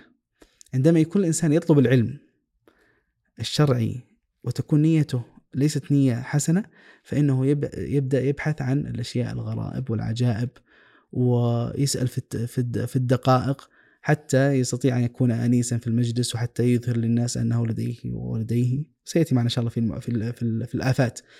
آه، لكن هذه تتعلق بالأولويات. فما الأولى لي في حكم تخصصي. مثلا متخصصين اليوم في علم النفس. م. أنا أحب هذا التخصص. ال- ففي كثير من المسائل لها ارتباطات شرعية. طيب ما هو تصورنا الفلسفي حول علم النفس نحن كمسلمين؟ هل سنجد كلام للعلماء في هذا؟ ليست مسألة حلال وحرام. أنا أريد أن أخرج أنا بنظرية. يعني إحنا مو يعني فرويد مو أحسن منا إنه يقدر يطلع نظرية. إحنا ممكن نطلع نظرية. طيب هو عالم في في مجال بلا شك لكن نفس المتخصصين من تلاميذه من خالفوه. وهذه العلوم يعني ال- الأبحاث آه، تظهر دائما أشياء جديدة فيها. طيب نحن نريد أن نضع أن أن أن نحاول يعني مو شرط أن نخ- نخرج بنتيجة قطعية أن نحاول أن أن أن نعكس تصوراتنا الإسلامية عن هذا. فاذا لما يقول واحد متخصص في علم النفس أين أقرأ؟ نقول له عندك مجالات كثيرة مثلا الأخلاق والآداب. كلام ال- ال- العلماء السلوك عن النفس البشرية عن طبائعها عن وهكذا هذا لا يعني إنه بكرة جلسة في جلستي مع يعني المراجع أتكلم معه قال الغزالي لكن هذا الوعي سيكون أكثر اقناعا لهذا الشخص لأني أتكلم معه عن بيئته ومن تراثنا. فأنا أستطيع أن كذلك أنا أعرف الإشكالات التي لديه يعني شخص مسلم يخاف الله فتأثيراته النفسية مثلا في وقوع من الذنب ليست كذا شخص آخر. فأنا كيف أستطيع أن أعالج هذه المساحة دون وعي بترتيب الأمور لديه والأولويات التي لديه؟ وهكذا. فإذا يبحث الإنسان ما هي العلوم الأقرب لي من هذه العلوم حتى آه، أتخصص فيها أكثر. فتحت على ذهني سؤال حقيقة. لما ذكرت إن الأقرب من من العلوم لعلم النفس هل في شيء يعني كذا ممكن إنه يوضع كل نوع من أنواع العلوم الطبيعية أو غير التخصصية في الشرعية؟ ما يناسبها من العلوم الشرعية؟ يعني ممكن هذه إذا فكرنا فيها أكثر يعني تطلع. لكن في مثلا في الطب له مسائل تتعلق بالفقه الطبي. طيب هذا ولذلك تجد كثير من المتخصصين في الطب لديه شهادة أخرى في الفقه. ما هدفه؟ معرفة المسائل المتعلقة بالفقه الطبي. مثلا آه، شخص متخصص في الاقتصاد. يعني ليست آه، ليست مقبولة أن تكون متخصص في الاقتصاد وتتكلم في ذلك وأنت لا تعرف مبادئ المعاملات المالية. يعني هذا شيء لا بد منه في القانون. ولا تعرف مبادئ ال- ال- الفقه واحكام أحكام الشرعية. مثلا في في غيرها من مثلا في الفلسفة. ولا تعرف العقيدة. مثلا كتخصص العلوم السياسية. ولا تعرف مثلا السياسة الشرعية. وهكذا. وأنا أعيد وأكرر أنا لا أقول إنه العلوم الشرعية تغني عن هذه العلوم. وإنما أقول أنها معينة في وعي المسلم بتخصصاته في وعي المسلم في حياته. حتى نحن نريد أن أن أن نوسع مفهوم العلوم الشرعية، نحن لا نطلب العلوم الشرعية فقط لخدمة تخصصاتنا، نقع في خطأ. لا إحنا نحن نطلب العلوم الشرعية لحياتنا كلها وإن كانت هي ليست اختصاصنا وربما تؤثر في اختصاصنا، جعلناها كمعيار فقط في ذلك. يا سلام طيب إذا المرحله هل المرحلة الأساسية الآن هي خلينا نقول هي واجبة على غير متخصصين لمن أراد ولا- ان لمن أراد أن يطلب العلم. نعم هذه هذه واجبة. مم. هذه واجبة لماذا؟ اولا لأن العلوم متداخلة فيقول ممكن لأن بعض الناس يقول خلاص أنا من البداية أنا أنا عقيده وخلاص لا العقيدة مؤثرة في الفقه. الفقه مؤثر في الأصول. ه- العلوم متداخلة لأنها نشأت من من أمر واحد وهو الوحي. هذا أمر. لاحقا عندما ت- أيضا عندما تتقدم في العلم مثلا واحد يقول أنا ساتخصص في العقيدة. عندما تتقدم في العلم تجد أن مسائل العلوم اشتبكت في الكتب المتقدمة. يعني أنا لما أدرس مثلا البيقونية في مصطلح الحديث لن أجد مسائل في أصول الفقه. لكن لما أذهب مثلا إلى كتاب آه، الخطيب البغدادي سنجد أنه في مسائل أصولية سنجد مسائل لغوية. فإذا تتداخل العلوم في في في نهاية المطاف. فإذا لا نقول كن متخصصا في كل مجال لكن يكون لديك الحد الأدنى آه، فيه. طيب آه، هو سؤال وأظن عامة في العلم الشرعي بعد هذه المرحلة هل الأنسب ومن يحدد هذا؟ إني أكررها مثلا حتى أتشبع منها ثم أروح للي بعدها ولا لا أخذها ك يعني مجموعة كاملة ثم أبدأ أحدد المرحلة اللي بعدها. هذا أيضا من الأسئلة التي تسالها نفسك. هل أريد أن أكتفي؟ فانا اكتفي بالمراجعة ممتاز. فيها من حين آخر. ممكن أخذ كتاب آخر؟ ممكن.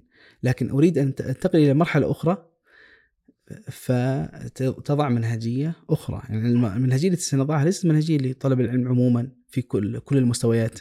موجودة الكتب في هذا لكن أحيانا وجدت من خلال كثرة السؤال يعني أسئلة حول هذا الموضوع بعضهم يقول طيب وبعدين إيش أسوي؟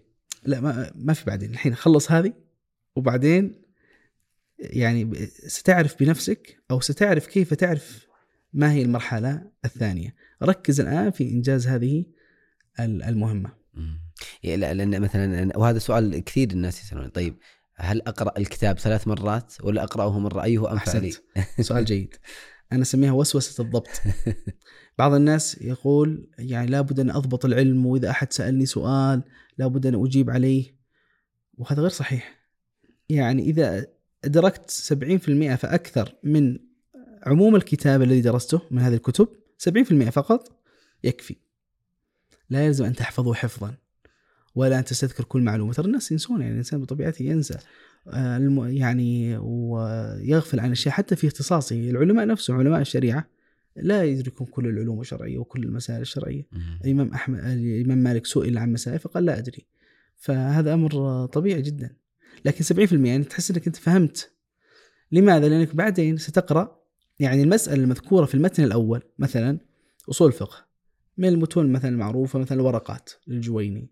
هذا كتاب صغير في يعني ساعات يقرأ و- أو يشرح. في مسائل أصولية. هذه المسائل متكررة في المستوى الثاني. مم. متكررة في المستوى الثالث. يعني مثلا الطالب في المرحلة في الابتدائي يدرس جدول الجمع. في صف سادس سيستمر الجمع معه لأنه يحتاج في القسمة الجمع ويحتاج في القسمة الطرح وهكذا. إذا دخل في المعادلات يحتاج الجمع الجمع والقسمة والطرح والضرب كلها يحتاجها مم. فإذا هي تستصحب معه. لن يكون آخر عهده بالجمع في أولى ابتدائي. وكذلك في بقيه بقية العلوم. فإذا بعض الناس يظن إنه هذا آخر مطافه في أو بعض الناس إذا سئل سؤال وما عرف قال أنا ما استفدت. لا وهذا غير صحيح. وهذه من الآفات اللي ستاتي معنا إن شاء الله في الإنجاز اللي هو يعني تعجل الأثر. جميل. طيب الآن آه، هل لما يعني ينتقل المرحله الثانية في في طلب العلم إيش الأشياء اللي يعني خلينا نقول في العلوم الشرعيه يحتاج إنه يتخصص فيها؟ أو ما هي آه، ال- المرحلة التخصصية في كل في كل علم من العلوم؟ ولا هذه مرحلة متقدمة؟ إيه بعد ذلك بعد ذلك يعني قصدي لو بيتخصص في سيذهب العقيدة. ممتاز يذهب المتخصص في العقيدة ويقول له أنا وضعي كذا وكذا وكذا أنا أريد منهجية أو يسأل يرسل بريد آه، باي طريقة كانت يذهب إلى المتخصص. آه ممتاز. ويقول له ماذا يريد بالضبط؟ لأنه سوف يساعده في الكتب التخصصية. إذا ذكر له الكتب التخصصية سيفيده أنه مطلع بالعلوم الشرعية الأخرى فسيجد يعني فائدة كبيرة في فيما بناه في بداية الأمر. ممتاز. عشان قصدي يعني لما يروح المرحله الثانية وخلاص يحتاج إلى متخصص في هذا المجال ويستمر مع نعم. ويقول للمتخصص ماذا يريد. ما يقول مثلا أنا أبغى أصير إمام في العقيده يقول ماذا تريد بالضبط؟ يقول والله أنا مثلا آه، في بلدي مثلا أو في جامعتي أو في تخصصي أو في بيئة عملي هناك مشكلة معينة وأنا أحب مثلا الكلام في هذا آه، أو مساهمة في علاج هذا الشيء. فنقول له ممتاز يعني آه، سيعطيك الكتب التي تناسبك. العلم واسع جدا ينبغي أن نعرف هذا. جميل. طيب آه يعني ماذا نوصي من أراد أن يبدأ في المنهجية؟ يعني الآن أنا أبغى أبدأ في المنهجية وفي أشياء أحتاجها.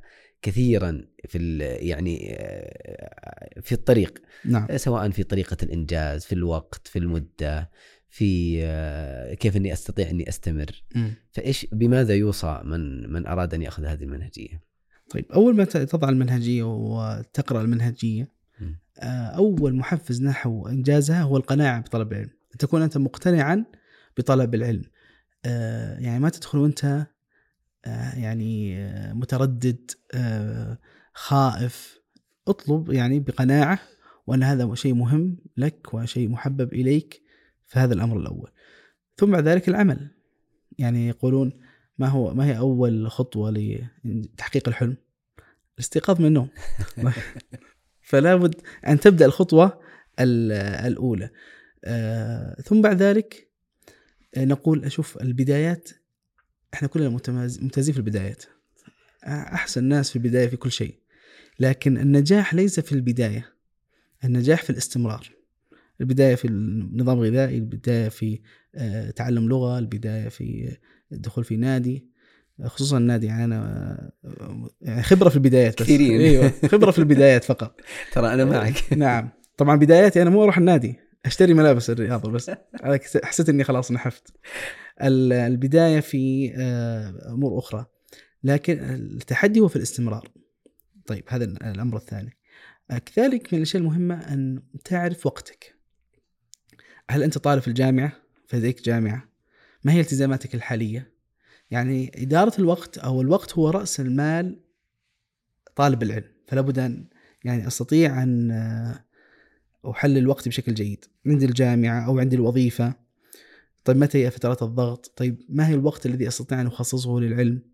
يعني نقول إنه حاول قدر المستطاع أن تجعل العلم نمط حياة مو مهمة وتبغى تنجزها لا نمط حياة. زي ما تروح النادي ساعة للنادي ساعة ساعة أيضا لطلب العلم. كلما ادرجته في جدولك اليومي أو الأسبوعي كلما كان هذا أدعى للاستمرار. أيضا لا تتحمس كثيرا. كما قال العلماء قديما من رام العلم جملة ذهب عنه جملة. يعني تبغى كل شيء في وقت شيء في وقت واحد سيذهب لن يبقى معك. وإنما يكون العلم بالأيام واللي- والليالي. فقليل دائم خير من كثير منقطع. فيعني آه، امشي آه، رويدا رويدا. كذلك حاول أن تضع البرنامج الذي يناسبك. أنت لا تقارن غيرك آه، لا تقارن بغيرك. أنت تستطيع أن تحفظ. ثلاث أحاديث مم. في اليوم خلاص احفظ ثلاث أحاديث. لا تقول والله فلان يحفظ عشر أحاديث فلان يقرأ في اليوم عشر ساعات. أيضا اعرف آه، أذكر بعض واحد من الشباب كان مهندس في في مصنع وضعنا له آه، يعني كان هناك آه، جلسة حول منهجيته في طلب العلم. ف كان يقول أنا أستطيع أحفظ في اليوم حديثين. طيب تمام خلاص حديثين في اليوم. بعد فترة آه، كان عنده تعثر كبير. طيب حاولنا نعرف ما سبب التعثر. قال والله أنا عندي يوم كذا ويوم كذا ويوم كذا في الم- في المصنع ضغط فأنا ما أستطيع أني أحفظ في ذلك اليوم. فتراكمت علي ثلاث مرات يعني ست أحاديث في الأسبوع. تراكمت علي. فقلت طب أنت ليش من البداية ما قلت؟ إذا كنت تعرف هذا الشيء. بدل ما نخليها مثلا حديثين في اليوم نخليها حديث واحد. أو مثلا هذا اليوم الذي فيه ضغط ما فيه حفظ. فقال عادي؟ قلت طبعا عادي. أنت بكيفك أنت اللي أنت تضع المنهجية. فمثلا بعضهم يقول خلاص أنا والله في في يوم الجمعة والسبت أستطيع أن أضع برنامجا يوم واحد في الأسبوع فبحسب وقتك وحسب آه، ساعتك. هذه أيضا نقطة مهمة في تنفيذ الخطة. بعد ذلك من النقاط المهمة أيضا لا تتعجل الثمرة. بعضهم بعد أسبوع يحس ما حد سأله أو جاءت مسألة في المجلس هو ما عرف جوابها يقول والله ما في فائده من طلب العلم هذا غير صحيح. فنقول له لا تتعجل الثمره ولذلك مثلا في النادي دائما المدرب إيش يوصي المتدرب في مسألة قياس ال- ال- الوزن. يبغى لها وقت. لا غير. يقولوا ما تقيس وزنك يوميا. آه. ممنوع من القياس. بعضهم كل أسبوعين بعضهم كل شهر. لماذا؟ لأنك لو تقيس اليوم الثاني راح ما تحس باثار وستصاب بال, بال, بال يعني بالإحباط. فإذا لا تستعجل الثمره خصوصا في الأمور المعنوية مثل العلوم والتصورات لا تقاس ال- فترى يكون همك ما هو الأثر؟ يكون همك الآن هو الإنجاز. وأنجز حتى لو لم تشعر أنك فهمت. وأنجز حتى لو تشعر أنك استفدت. فهذه من ال- النقاط. أيضا من الأشياء المعينة الرفقة البيئة. طيب يجيك واحد والله أنا ما عندي ما حولي أحد من من طلاب العلم ولا أعرف نقول الحمد لله اليوم في بيئات إلكترونية مجرد إنك تتابع مهتمين بطلب العلم تستمع إلى مقاطع في الهمة في طلب العلم تقرأ كتب في حب العلم هذه كلها تساعدك الشعور هذا ال- ال- الذي بداخلك للامر الذي تصل إليه هذه كلها محفزات نحو الاستمرار في في طلب العلم. آه، ثم بعد ذلك أيضا من الأشياء المهمة ال- المتابعة الدورية. يعني هذا في هذه المنهجية التي آه، ستجدها في وصف ال- القناة آه، حاول أنك تتابع نفسك مثلا هذا أضع له شهر. ما تقول مثلا والله النحو شهر. طيب متى في أي شهر؟ تقول مثلا نحو في شهر ذو الحجة. وثم تتابع نفسك في هل أنجزت آه، أم أم لم تنجز وهكذا. طيب أبو يوسف من يعني الآن إحنا تكلمنا عن المنهجية وعن الخطة الأساسية لها من الأشياء المحفزة حقيقة للواحد اللي بيقرأ ويطلب العلم إنه يعرف ثمرات كل العلم من هذه العلوم اللي الأحد عشر اللي بيقرأ فيها أو بيطلب فيها. فهل في لكل علم ثمرة كذا يتلذذ بها حتى يشعر بها قبل أن يقرأ أو يدخل فيها؟ جميل. آه، فعلا هو معرفة الثمرات مفيدة جدا في معرف في آه، في اكتساب العادات وفي آه، الخوض في العلوم والمعارف. فكلما عرف الإنسان الثمرة التي سوف يقتنصها أو سوف يحصلها كلما كان ذلك أدعى إلى طلبها والصبر على لوائها. م، يعني لو أخذنا على العلوم الشرعية الأحد عشر تكلمنا مثلا عن علم العقيدة. علم العقيدة يدور في التصور عن الخالق سبحانه وتعالى آه، بدءا بأسماء الله وصفاته. آه، وهذا علم جليل وعظيم وشريف جدا. أن يتعرف الله أن يتعرف الإنسان على أسماء الله الحسنى. آه، الرحيم الرحمن الملك القدوس السلام العليم الخبير فيتعرف على أسماء الله سبحانه وتعالى. ولذلك جاء في الشريعة الحث على ذلك. إن لله تسعة وتسعون اسما من أحصاها دخل الجنة. فهذا هذه هذا هذه المعرفة مرتبطة بعلم الاعتقاد وتصورات عن الخالق سبحانه وتعالى. فإذا عرف الإنسان اسم الله الجبار اسم الله الرحيم تنعكس آثاره عليه. فيحتاج يحتاج مثل هذه ال- الأسماء في أوقات معينة في في حياته هذا ناحية. الناحية الأخرى معرفة عظمة الله سبحانه وتعالى والدليل ال- اليقيني وعين اليقين لاستشعار آه، يعني وجود الله سبحانه وتعالى وخلقه واستشعار معية الله سبحانه وتعالى. وسبحان الله استشعار المعية هي في الأعمال الصالحة ليست فقط في الأعمال السيئة. إحنا دائما نتكلم عن مراقبة الله في الأعمال في الذنوب.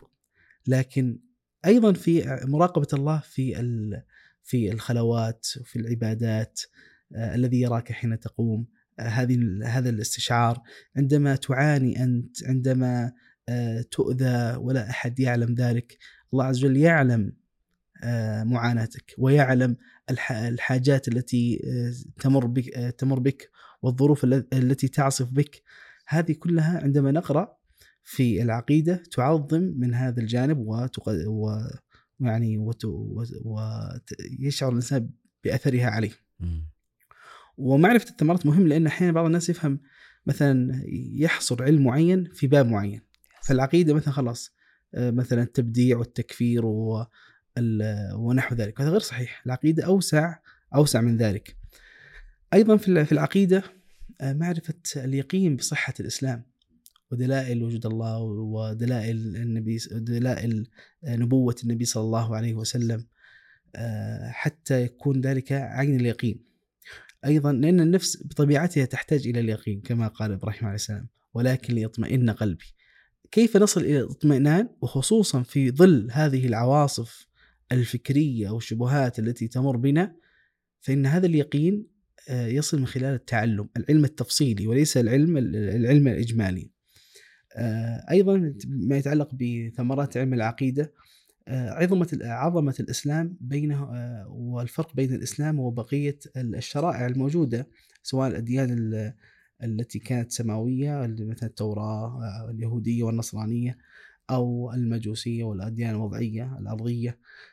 فيعرف الإنسان آه، كيف مثلا بساطة الإسلام وسهولة الإسلام في فهم فيفهمه العامي ويفهمه المتعلم آه، وضوحها آه، أيضا أن أنها محفوظة بحفظ القرآن فيعتز بعقيدته. ويشعر أنها عقيدة عقيدة التوحيد. فنحن لا نسجد إلا لله ولا نعبد إلا الله وليس بيننا وبين الله أحد آه، وإنما نحن نصل إلى الله عز وجل مباشرة دون دون وساطة. وهذه من الأشياء التي تحفز على على استشعار هذه المعاني العظيمة. هذا مثلا في هذا بس في واحد من العلوم هذا في العقيدة فقط. م. وطبعا يخت... يعني يؤثر في تحصيل الثمرات طريقة التح... طريقة التعلم. يعني لأنه بعض الناس يدخل في العلم الخطأ من الطريق الخطأ أو في العلم الصحيح من الطريق الخطأ. فيدخل مثلا من باب معين في فيظن أن هذا العلم بهذه الطريقة. ولذلك سيأتي معنا إن شاء الله من أهمية المنهجية أو من الآفات التي تقع فيها الناس أن يطلب العلم بالطريقة الخطأ تخيل مثلا واحد يدخل في الطب من السنة السادسة يبدأ في منهجية السنة السادسة الطب. سيجد أنه غير واضح غير مفهوم صعب. لكن إذا بدأ بالتدرج سيستطيع أن يفهم هذه الأمور. هذا علم العقيدة. ممتاز. وفيه يعني تفاصيل أخرى أيضا آه، في معرفة آه، فلسفة التشريع في الإسلام وفلسفة العقيدة في, في الإسلام وخصوصا الذي يختلط في بيئات فيها إشكالات عقدية يحتاج أن, أن يركز أيضا على هذا العلم. ننتقل إلى العلم الآخر مثلا علوم القرآن.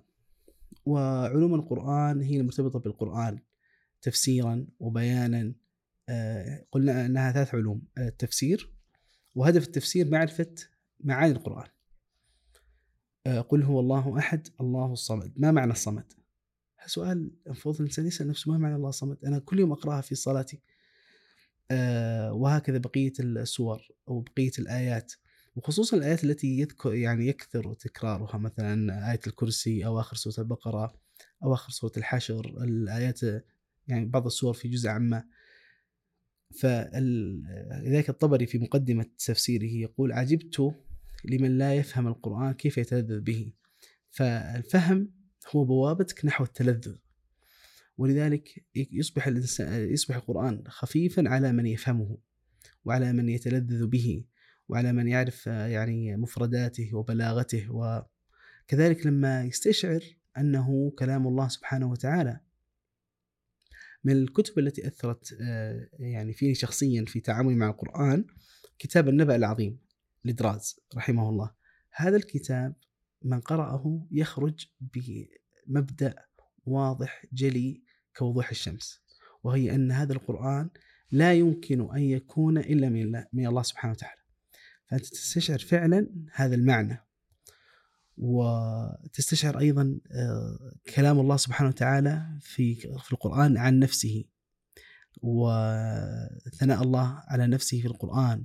وك يعني كيف وصف الله نفسه في القرآن؟ وهذا له نعود إلى علم العقيدة فنحن نأخذ الأسماء والصفات والمسائل العقدية أيضا من القرآن. فالله عز وجل وصف نفسه مثلا أنه يولج الليل في النهار ويولج النهار في الليل يخرج الحي من الميت ويخرج الميت من الحي. إن الله فالق الحب والنوى.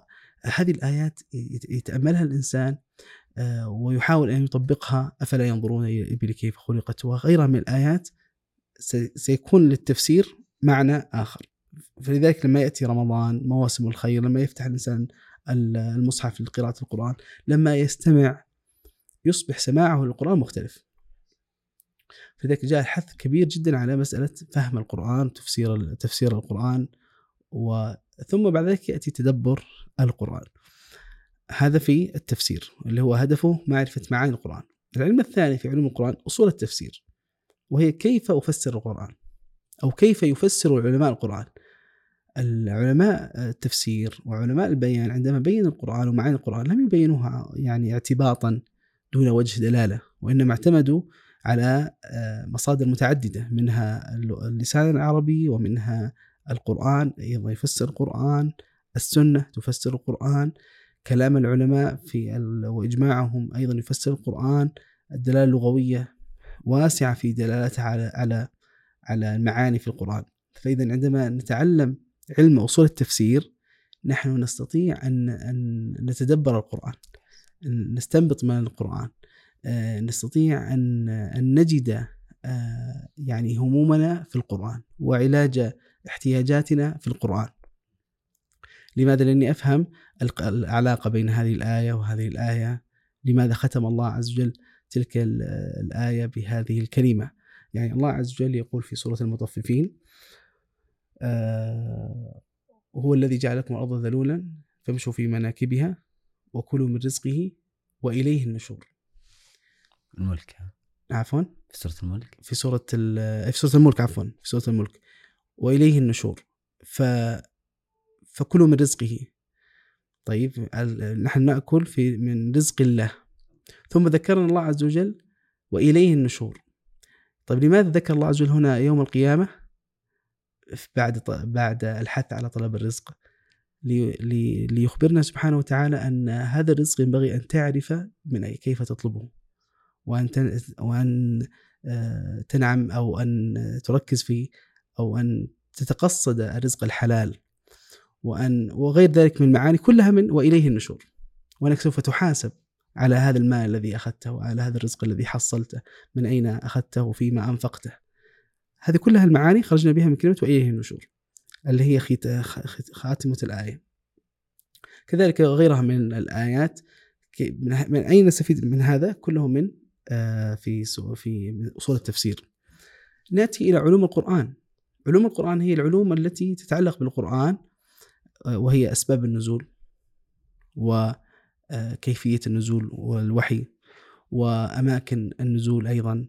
المكي وأوقات النزول المكي والمدني آه، الليلي والنهاري آه، السفري والحضري وغيرها. هذه كلها تكلم فيها العلماء كثيرا.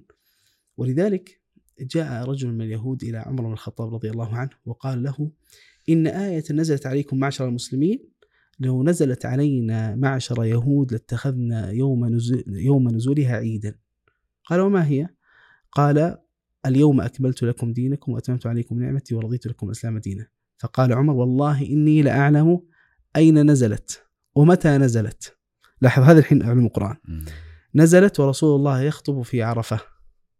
تلك هذه فإذا هذه الأسباب النزول وكيفية النزول آه، ورسم المصحف كيف يرسم المصحف كيف جمع القرآن. هذه كلها تتعلق بعلوم القرآن. فإذا تعلمناها لما يأتينا تشكيك في القرآن الكريم أو نحو ذلك نستطيع أن نؤمن إيمانا إجماليا أنها أنه أنه وصل إلينا كما قاله النبي صلى الله عليه وسلم للصحابة من غير نقص حرف واحد أو حركة واحدة ونقل إلينا بالتواتر النصي اللفظي. فلا يستطيع أحد اليوم أن يحرك يعني يغير حركة واحدة فضلا عن حرف واحد ويجيبه صغار المسلمين وأطفالهم عن هذا عن هذا الخطأ. وبالتالي عندما يسمع تشكيك في القرآن هو لديه اليقين العام الإجمالي أن القرآن كلام الله وصل إلينا كما نزل وأنه محفوظ. لا يلزم أني أتعلم علوم أني تعلمت علوم القرآن أستطيع أن أرد على هذه الشبهة بالتفصيل لكن يكفيني هذا اليقين الذي أشعر أشعر به. أيضا وهذه من ثمرات العلوم كلها ليس فقط علوم القرآن. معرفة الجهد العظيم الذي بذلوه علماء المسلمين ليصل إلينا هذا الدين. كيف الصحابة بذلوا واجتهدوا وعملوا وحفظوا وعلموا ودرسوا وصنفوا. كل هذه ليس لأجل دنيا يريدونها وإنما لأجل خير ينقلونه وأجل آه، يعني وعي آه، يتناقل عبر عبر الأجيال. وهذه آه، تعلموها من النبي صلى الله عليه وسلم كما كما في قصة خروج النبي صلى الله عليه وسلم من الطائف ولما جاءه ملك الجبال. فالنبي صلى الله عليه وسلم ينظر إلى أبعد ما يتخيله الإنسان فقال لعل الله يخرج من أصلابهم. يعني ليس هؤلاء وليس ابنائهم وليس ابنائهم وإنما من كان ما زالوا في أصلابهم يعبد الله.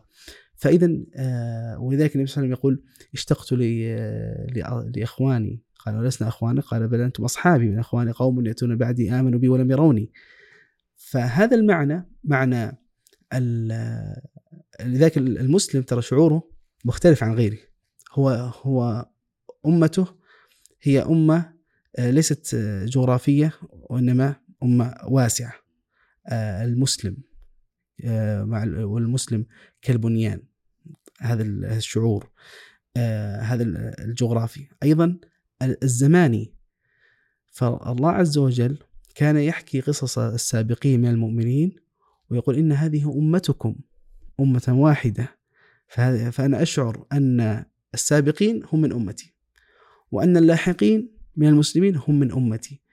فهذا التوسع في هذا المفهوم يجعل الإنسان آه، تزداد تأمله وفهمه لتصورات تصورات الشريعة. الشاهد أن أن علوم القرآن هذه من ثمراتها التي يعني يفهمها ويستفيد منها.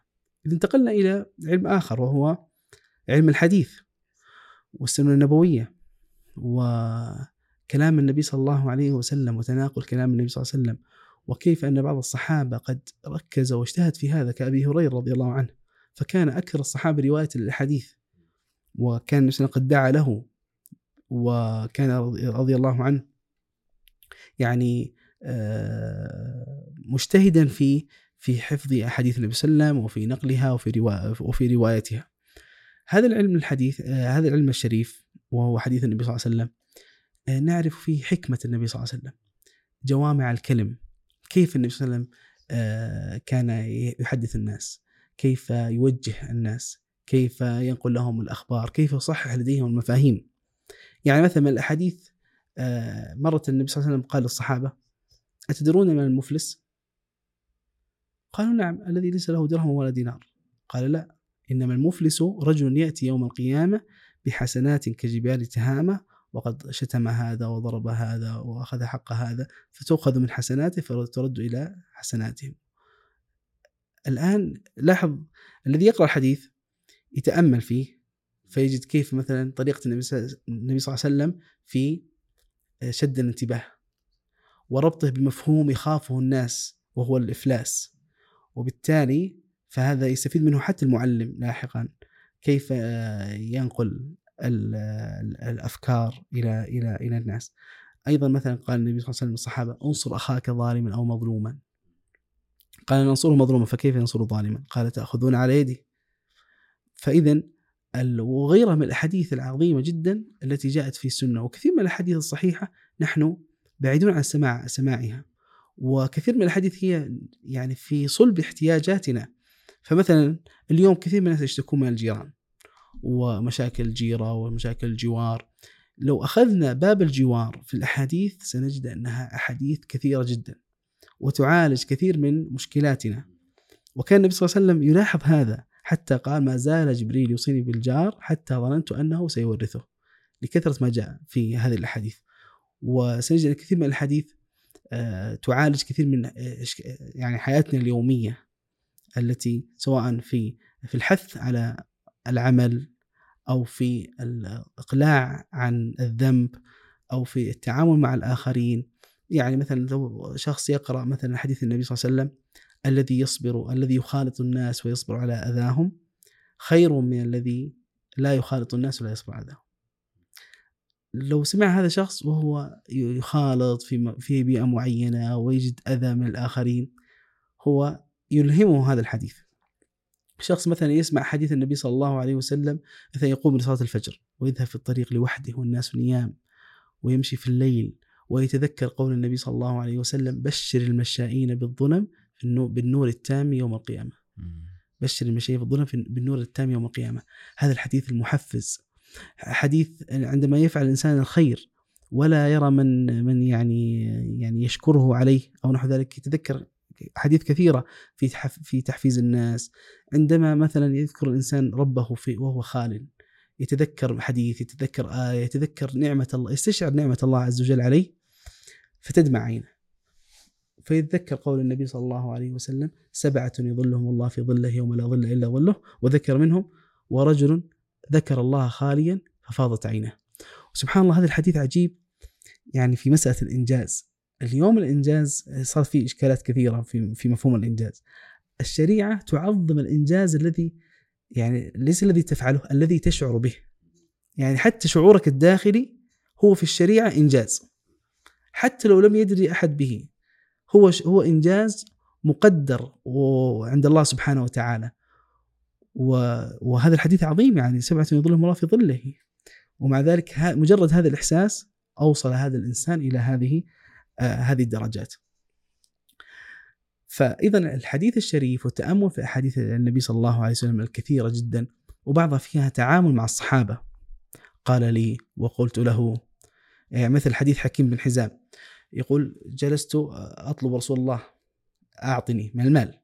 قل فقلت سألته فأعطاني ثم سألته فأعطاني ثم سألته فأعطاني ثم قال لي يا حكيم اعلم أن المال خضرة حلوة. فمن أخذه بطيب نفس بورك له فيه ومن أخذه إلى آخر الحديث. فكيف النبي صلى الله عليه وسلم تعامل مع هذا الشخص؟ أيضا التعامل مع الصغير والكبير والمرأة والرجل والمسلم والكافر والمنافق والصاحب والعدو. كل هذه أين نجدها؟ في أحاديث النبي صلى الله عليه وسلم. فالذي لا يقرأ في أحاديث النبي صلى الله عليه وسلم حرم نفسه خيرا كثيرا. وما المزية في أحاديث النبي صلى الله عليه وسلم؟ أنه الأسوة القدوة الكاملة. مهما قرأنا نحن في سير الآخرين ستظل سيرهم غير معصومة وستظل سيرهم ناقصة. إلا سيرة النبي صلى الله عليه وسلم. أكمل البشر. ولذلك جعل الله جعله الله عز وجل قدوة للمسلمين. فإذا الحديث الشريف الحديث فيه يطول جدا وشروحات الأحاديث وكيف يعني تأمل علماء احاديث النبي صلى الله عليه وسلم. بل شروحات الأحاديث تساعدك على الاستنباط. يعني من الكتب التي قرأتها في فترة الجامعة شرح النووي على صحيح مسلم. وكان رحمه الله يذكر الحديث ثم يشرح الحديث ثم يقول ومنه أو وفيه وفيه يعني وفيه جواز كذا وفيه صحة كذا كلها من لفظ الحديث مع الوقت تشعر أنك لديك قدرة على الاستنباط من الأحاديث النبوية وتنزيلها على على حياتك اليومية. ولذلك من يقرأ مثلا في الفلسفات الغربية وكتب تنمية الذات وغير ذلك ثم يجد حديث النبي صلى الله عليه وسلم كالنور الذي يجمع الخير الذي فيها وزيادة. فإذا كلما عظمت عظم اطلاع الإنسان على احاديث النبي صلى الله عليه وسلم ينال شرف نظر الله امرأ سمع مقالتي فوعى فده كما سمع إلى آخره من الأحاديث هذا علم الحديث رواية فما بالك علم الحديث دراية اللي هو الأسانيد علم الرجال. يعني هذا هذا علم عظيم جدا. مجرد تأمله حتى بدون أن نفقه تفاصيله أو يعني نتعلمها لأجل غرض التخصص كيف كيف جمع العلماء الحديث؟ كيف صححوا الأحاديث؟ كيف اجتهدوا؟ بعضهم يرحل في الحديث الواحد رحلة كاملة لأجل حديث واحد. كيف آه كيف ينتقدون؟ يعني تخيل علم كامل قام في تصحيح وتضعيف الرجال. هل هذا ثقة أم ضعيف؟ هل هو حجة أم ليس بحجة؟ حتى نعلم أن هذا الحديث بلغ آه صح عن النبي صلى الله عليه وسلم أم لم يصح. وكل ذلك حداهم إليه قول النبي صلى الله عليه وسلم في الحديث المتواتر من كذب علي متعمدا فليتبوأ مقعده من النار. فإذا آه ولذلك أيضا من ثمرات دراسة علم الحديث دراية هو أيضا اليقين بصحة هذا العلم ورد التشكيكات التي تطال هذا العلم. والتشكيكات التي تطال علم الحديث أكثر من تشكيكات التي تطال علم القرآن لأن علم القرآن بإجماع المسلمين هو محفوظ. إلا يعني فئة شاذة. إلا لكن الحديث دخله الإشكال آه، بسبب أنه فيه الصحيح والضعيف. القرآن ما فيه صحيح وضعيف القرآن كله صحيح لكن الحديث لما كان فيه الضعيف والحسن والصحيح كانت بوابة الضعيف فيه والكذب فيه بوابة للتشكيك في أصله. فلذلك عندما يتكلم عندما يتعلم الإنسان هذا العلم يوقن يعني يصل إلى عين اليقين أن هذا الحديث هو حديث النبي صلى الله عليه وسلم قاله للصحابة ونقل إلينا كما قاله صلى الله عليه وسلم. لماذا؟ لأن الصحابة ينقلون تفاصيل التفاصيل. ويتواتر, عنهم هذا النقل ويتكاثر عنهم هذا النقل إلى غيرها إلى غير ذلك من المسائل تتعلق بعلم الحديث. إذا أخذنا مثلا ننتقل إلى علم الفقه وهو نظام التشريع في الإسلام. إذا كان يعني أصحاب الفلسفات والنظم التشريعية يفخرون بعدلهم في هذه الأنظمة فإن فلسفة التشريع تظهر في علم الفقه. لأن كما نعلم أن الدين هو تصورات وأحكام. فالأحكام سنجدها في الفقه. كيف نظم الله عز وجل العلاقات الاجتماعية في القرآن؟ العلاقة بين الأب وأبنائه بين الأب والزوجه بين الأبناء والوالدين بين الأبناء والوالدين بين الأسرة وبين الأقارب صلة الرحم. بين الجيران بين في المجتمع بين الحاكم والمحكوم بين الدول الصديقة والدول العدوة. آه، سنجد في أحكام الزواج مثلا تفاصيلها من الخطبة ومن آداب النكاح ثم حتى الطلاق ثم الخلع. آه، هذا سنجد في باب المعاملات. غير ما يتعلق بحق الله مثلا الصلاة الطهارة الزكاة الصيام الحج. وثم أبواب الديات والحقوق المالية والحقوق المعنوية. سجد كل هذه فلسفة التشريع. كيف كان القرآن بهذه الألفاظ المحدودة في العدد؟ وأحاديث النبي صلى الله عليه وسلم كذلك استطعنا إلى اليوم مع تعدد يعني ما في نسخ محدثة هي نسخة واحدة واستمرت إلى حتى اليوم بعد 1400 سنة. من يذكر لنا قانون إلى اليوم يمكن أن نعمل عليه بعد بعد 1400 سنة؟ القوانين تتبدل وتتغير لكن هذا القانون ثابت ويراعي آه، كل زمان وكل مكان. فكما ننفذه نحن في في مكة ننفذه نحن في آه، مدغشقر ننفذه نحن في في موسكو ننفذه في البرازيل. لا فرق. ففيه هذه السعة فالإنسان يفهم أيضا آه، هذه الأحكام. أيضا يعرف كيف يعبد الله على بصيرة. كيف أصلي كيف أزكي كيف آه، أصوم آه، ثم معرفة العلل من هذه الأشياء. ما العلة في الزكاة ما العلة في الصيام ما الحكمة التي قدرها الله عز وجل. كيف خفف الله عن الناس مثل أحكام التخفيف في الفقه الإسلامي؟ فالذي فالذي لا يستطيع أن يصلي قائما يصلي قاعدا أو على جنب. كذلك مثلا في أحكام السفر.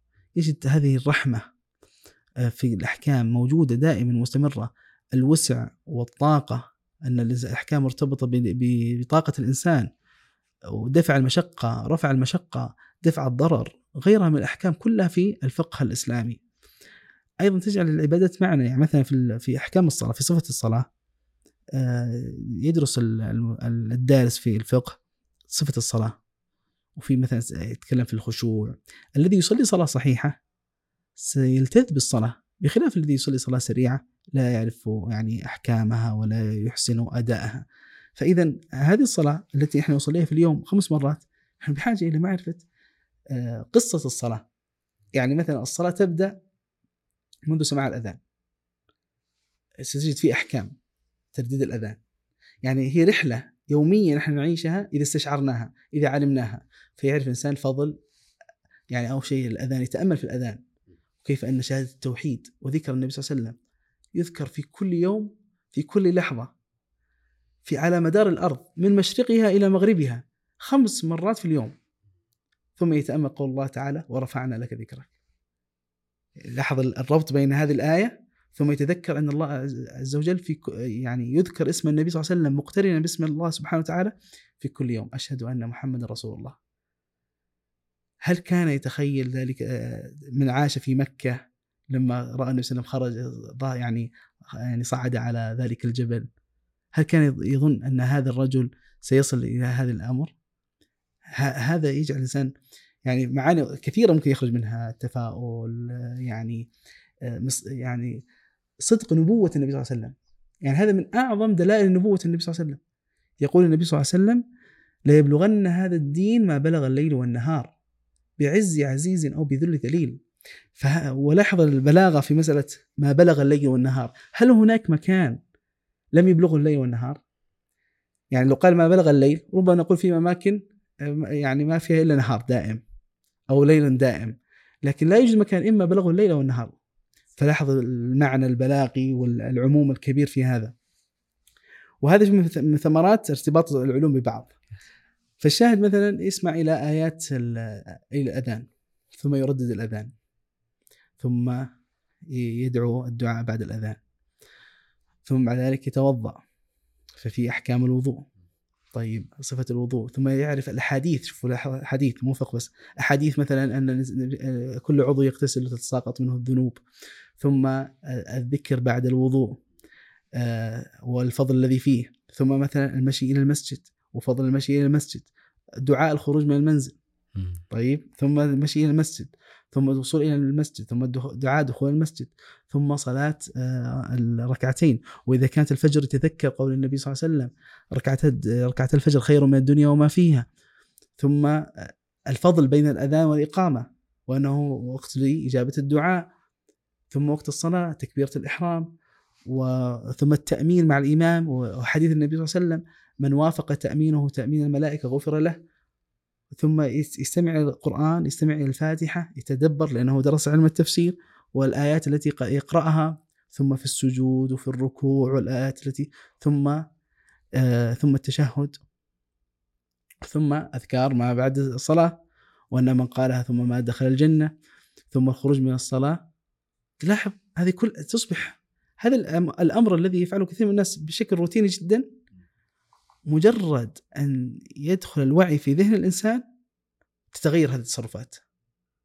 ولذلك نحن نستغرب ما شاء الله كيف يخشع؟ لماذا يحب يعني الصلاة ويخشع للصلاة؟ ونفهم أيضا قول النبي صلى الله عليه وسلم أرحنا بها يا بلال لأنهم يعيشون الصلاة على حقيقتها. ونفهم لماذا قال النبي صلى الله عليه وسلم وجعلت قرة عيني في الصلاة. يعني هي لم تأتي بهذه الطريقة عندما عندما نكون لدينا جهل فنحن لن نشعر بكل هذا ستفتقد كل هذه الحركات أحاسيسها ومعانيها ويصبح المرء يتثاقلها ويشعر أنها ثم يقول ليش هذا كله؟ لا هي ليست المشكلة فيك وليست في هذه الأحكام. لو أعدت النظر إليها. ولذلك الجهل من أكبر أسباب آه، أو من أكبر حيلة الشيطان التي تستخدمها في إبعاد الناس عن عن الدين. لما يكون جاهل. لكن العالم هو يستطيع أن يستشعر هذه الفضائل ويبتعد عن تلك الرذائل حتى في الفتوى مثلا أو في سؤال الناس عن يعني قصة الذي قتل مئة نفس قالت هو في البداية قتل 99 في الحديث فذهب إلى عابد فقال له هل هل لي من توبة؟ قال لا فقتل لاحظوا عابد ثم ذهب إلى عالم في الحديث فذكر نعم قال نعم لك من توبة. فهذه لها علاقة بفقه التدين ذكرناه أن العلم يساعدنا على فقه التدين. ولذلك النبي صلى الله عليه وسلم يقول فضل العالم على العابد كفضل القمر على سائر الكواكب وكفضلي على أدناكم. لماذا؟ لأن العالم يبلغ في درجات العبودية أكثر من العابد. طبعا المقصودين العالم الذي يعمل بعلمه ليس العالم الذي لا يعمل بعلمه. فالأحكام الفقهية يعني هذا المثال ذكرناه فقط في الصلاة. حكم واحد من أحكام صلاة الفرض. طيب تكلمنا عن أحكام صلاة قيام الليل الفضل الوارد فيها تكلم عن صلاة الكسوف الخسوف الاستسقاء آه، النوافل.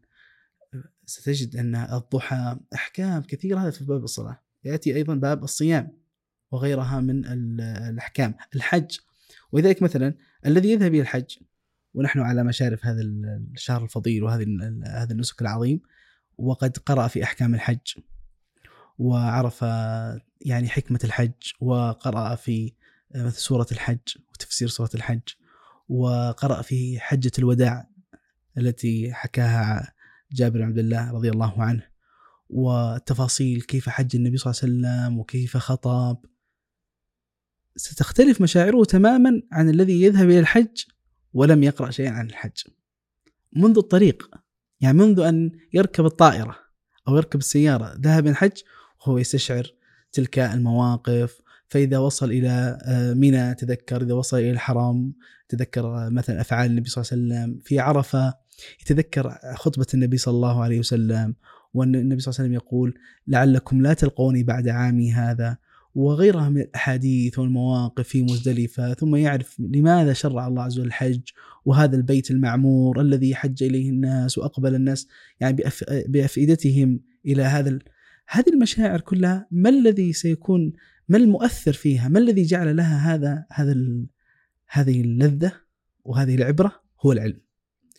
أما بدون العلم فستصبح الأشياء لا طعم ولا لون ولا رائحة فيشعر الإنسان بثقلها. فلذلك يعني العلم يخفف من فوائد العلم يخفف علينا هذه التكاليف ويحببها إلينا ونجد فيها اللذة و...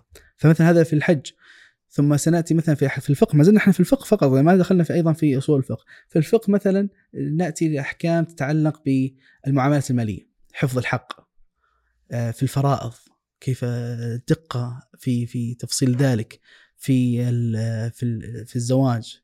في في الطلاق آه، وغيرها من الأبواب. يشعر الإنسان بحكمة هذه الشريعة وستزداد الحكمة أكثر والدهشة أكثر إذا قرأ في كيف كان الجاهلية يعيشون. كيف كان الحياة الاجتماعية والزواج وفي الجاهلية. كيف كانت تؤد المرأة في الجاهلية ثم كيف كرمها الإسلام. كيف كان الطلاق لا حد له. فجعل في الإسلام جعل الطلاق آه، ثلاثا. وغير ذلك من الأحكام آه، في حفظ حق الرجل في حفظ حق المرأة آه، وكل التفاصيل يعني التي ذكرت. وفي حقوق الناس في الأموال يعني مثلا في الحدود. يقول لما لما جاء أحد الصحابة يستشفع يعني يشفع لاحد لامرأة سرق لامرأة سرقت. أظن أسامة بن زيد. فقال له أتشفع في حد من حدود الله؟ قال والله لو أن فاطمة بن محمد سرقت لقطعت يده. هذه قيمة العدل في التشريع. لا فرق بين عربي وأعجمي بين أسود وأبيض. كل الناس سواسية أمام حكم الله. فعندما يقرأ في هذا الأمر يعني تزداد عظمة الشريعة في نفسه. فيعرف عظمتها وجمالها وغير ذلك. ويعرف أن كثيرا من المشكلات التي نمر بها اليوم نحن ليس سببها آه، تطبيق الشريعة وإنما سببها إهمالنا في تطبيقها. وإنها لو نحن نفذنا أوامر الله عز وجل ورسوله صلى الله عليه وسلم لكان فيها الخير العظيم. هذا الفقه. فإذا دخلنا في أصول الفقه وأصول الفقه هو كيف نستنبط الأحكام وهي أصول الشريعة. كيف نستنبط الأحكام؟ لدينا قرآن وسنة. طب كيف نستنبط منها الأحكام؟ كيف نستدل؟ ما هي مقدمات الاستدلال؟ ما هي شروط المستدل؟ آه، كيف نستخرج الأحكام منها؟ ما هي دلالات الألفاظ؟ ما هي الأدلة المعتمدة؟ وغير ذلك. سنجد أن هذا باب كبير جدا وأصول الفقه يرتبط أيضا بالقانون ويرتبط أيضا بكثير من المسائل. آه، وعلم الأصول وعلم مصطلح الحديث هي من العلوم اللي هي من خصائص الإسلام. يعني نجد يعني مثيلا له في بقية الشرائع، يعني الشرائع الأخرى لها أحكام فقهية أحيانا وكذا، لكن هذا هذه الدقة سنجد أنها من خصائص حضارة المسلمين. آه كذلك في قواعد الفقهية وفي مقاصد الشريعة ونحو ذلك. فإذا دخلنا إلى علوم اللغة وعلوم اللغة خصوصا من العلوم التي لا يستلذ بها الإنسان إلا إذا عرفها وفهمها، ما فائدة علم النحو؟ ما فائدة علم الصرف؟ مثلا الصرف يعتني بأوزان الكلمات والمفردات ليس بأواخر الكلمة زي النحو وإنما بأوزانها. وهو بالنسبة للعربي آه، قد قد يعني جزء منه يأتي بالسليقة. فنقول مثلا وزن مثلا المبالغة من مثلا ضارب ضراب أو مضراب أو غير ذلك.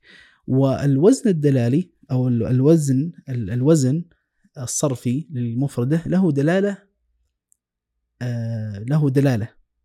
فمثلا الله عز وجل يقول ويل لكل همزة لمزة. الآن همزة الذي درس الصرف يعرف أنها على وزن فعلة. فالله عز وجل لم يقل ويل لكل هامز فاعل أو هماز فعال. وإنما ويل لكل همزة أي فعلة. فعلة تقال في الشيء الذي أصبح في الإنسان كأنه خصلة فيه.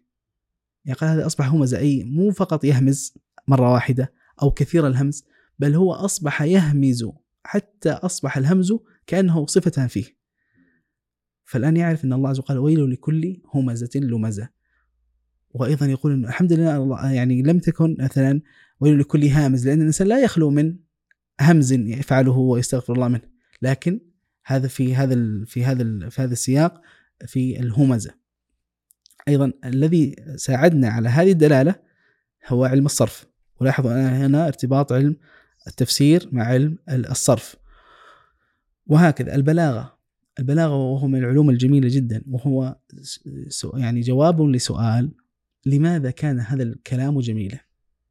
لماذا كان هذا الكلام جميلا؟ ولماذا كان هذا الكلام قبيحا؟ يعني لماذا الناس يتداولون قول مثلا المتنبي آه مثلا ما هي مثلا أعطني من أبيات المتنبي؟ أنا الذي نظر الأعمى إلى أدبي. أدبي مثلا أو مثلا وخير جليس في الزمان كتاب مثلا أو مثلا قول المتنبي ولم أرى في عيوب الناس شيئا كنقص القادرين على التمام. لماذا استحسن الناس هذا البيت ولم يستحسنوا غيره؟ يمكن في نفس القصيدة. و آه، فما هي أوجه البيان فيه؟ ما هي أسرار البلاغة فيه؟ هل مثلا لألفاظها الألفاظ التي استخدمها؟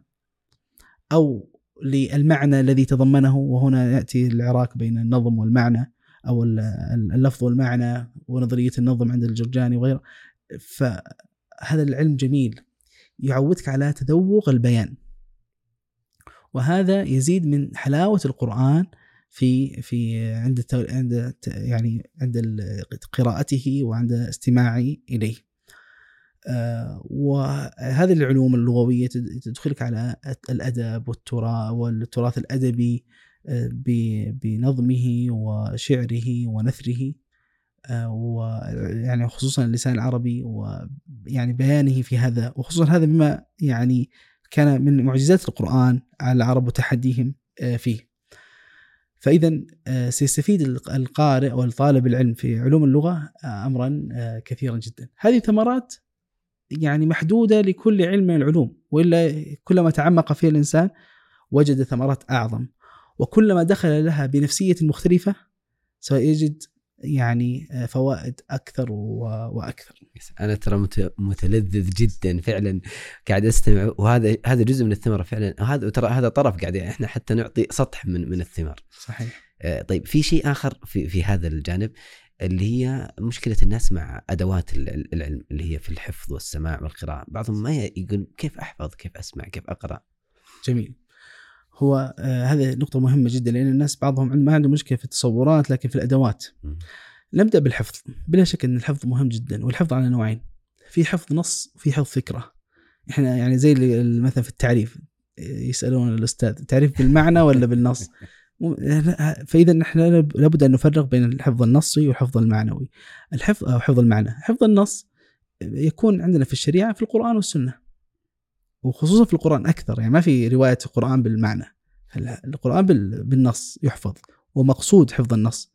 فكذلك في السنة على مع خلاف مسألة الرواية بالمعنى لكن الأصل أنه يحفظ بالنص. طيب بقية العلوم. هنا تحفظ المعنى. تحفظ التصورات. فلا تركز جدا والله ما حفظت النص أنا عندي تقصير في في ذلك. هذا الأمر الأول. ثانيا الحفظ ملكة زي العضلات. يعني تقوى بالممارسة. فكلما نحن خصوصا اليوم إحنا خاص بسبب مثلا الجوال ما صرنا نحفظ الأرقام ولا نحفظ الأماكن ولا كل شيء يعني جاهز. فهذا جاءنا ضمور في الذاكرة. نعم أصبح هناك ضمور في الذاكرة. فكيف نقوي الذاكرة يحتاج إلى إلى ممارسة. أيضا إلى إدامة النظر يعني حافظ الأمة الإمام البخاري رحمه الله لما سئل عن يعني سر الحفظ أو من الأمور المعينة على الحفظ ذكر إدامة النظر. آه، أنا شخصيا أجد في نفسي إني أحفظ كثير من الأبيات ومع إني في يوم من الأيام لم أتقصد حفظها لكن لكثرة تداولها آه، بدأت أحفظها، مثلا بعض الناس يحفظ سورة الكهف مع إنه لم يجلس يوم من الأيام أريد أن أحفظ سورة الكهف، لكن بسبب كثرة قراءتها في يوم الجمعة. وهكذا فاذا الحفظ يأتي مع التكرار. ثم يقيس الإنسان مستواه في الحفظ، هل أنا أحب الحفظ وجيد فيه؟ أم ضعيف فيه؟ أم متوسط فيه؟ فإذا كان سريع الحفظ قوي الذاكرة فليستثمر هذه الموهبة التي فيه. وإن لم يكن كذلك فليقتصد فيها بمعنى أنه يقول أنا سأركز خاصة أحفظ القرآن. أنا حفظي ذاكرتي تستوعب أني أحفظ القرآن ويلا. نقول ممتاز. اجتهد في هذا. طيب في بقية الأدوات في بقية العلوم أعمل الفهم أعمل التحليل. فمثلا نقول فإذا الحفظ ونقطة مهمة. آه، أحيانا بعض الناس يحكمون على هذه الأدوات الحفظ والفهم والقراءة والسماع آه، قبل التجربة. يقول لا والله أنا ضعيف في الحفظ. تقول جربت؟ يقول لا. فنقول هذه لازم تجرب. طيب إذا قال لا, أنا جربت. يقول جربت بطريقة خاطئة. تأكد هل أنت جربت بطريقة صحيحة أم لا. فإذا جرب بطريقة صحيحة ومكررة واستطاع أن ثم وجد نفسه لا يستطيع أن يحفظ فقلنا لا بأس. استمر وعوض هذا النقص في أدوات الأخرى. فبعض الناس فتح فتح له في القراءة ولم يفتح له في الحفظ. فإذا عوضها في ال- في القراءة. لا لا يكن لا تكن قراءتك كقراءة فلان الحافظ. فالمفروض ينبغي أن تزيد تعوض ذلك النقص في تلك في ذلك الأمر. هذا الحفظ. طيب ماذا أحفظ؟ سؤال. نقول ابدأ بحفظ القرآن والسنة. ركز عليهم. فإذا حفظتهم فلا تدخل مثلا في حفظ المتون. بعض الناس يبغى يحفظ المتون. لا لا تحفظ المتون. قبل حفظ القرآن والسنة. طيب حفظت القرآن والسنة. هل أحفظ المتون؟ أيضا لا يلزم كل المتون تحفظها. احفظ مثلا أنت تريد أن تتخصص في الفقه فتحفظ في الفقه أو تهتم بالفقه فتحفظ في الفقه.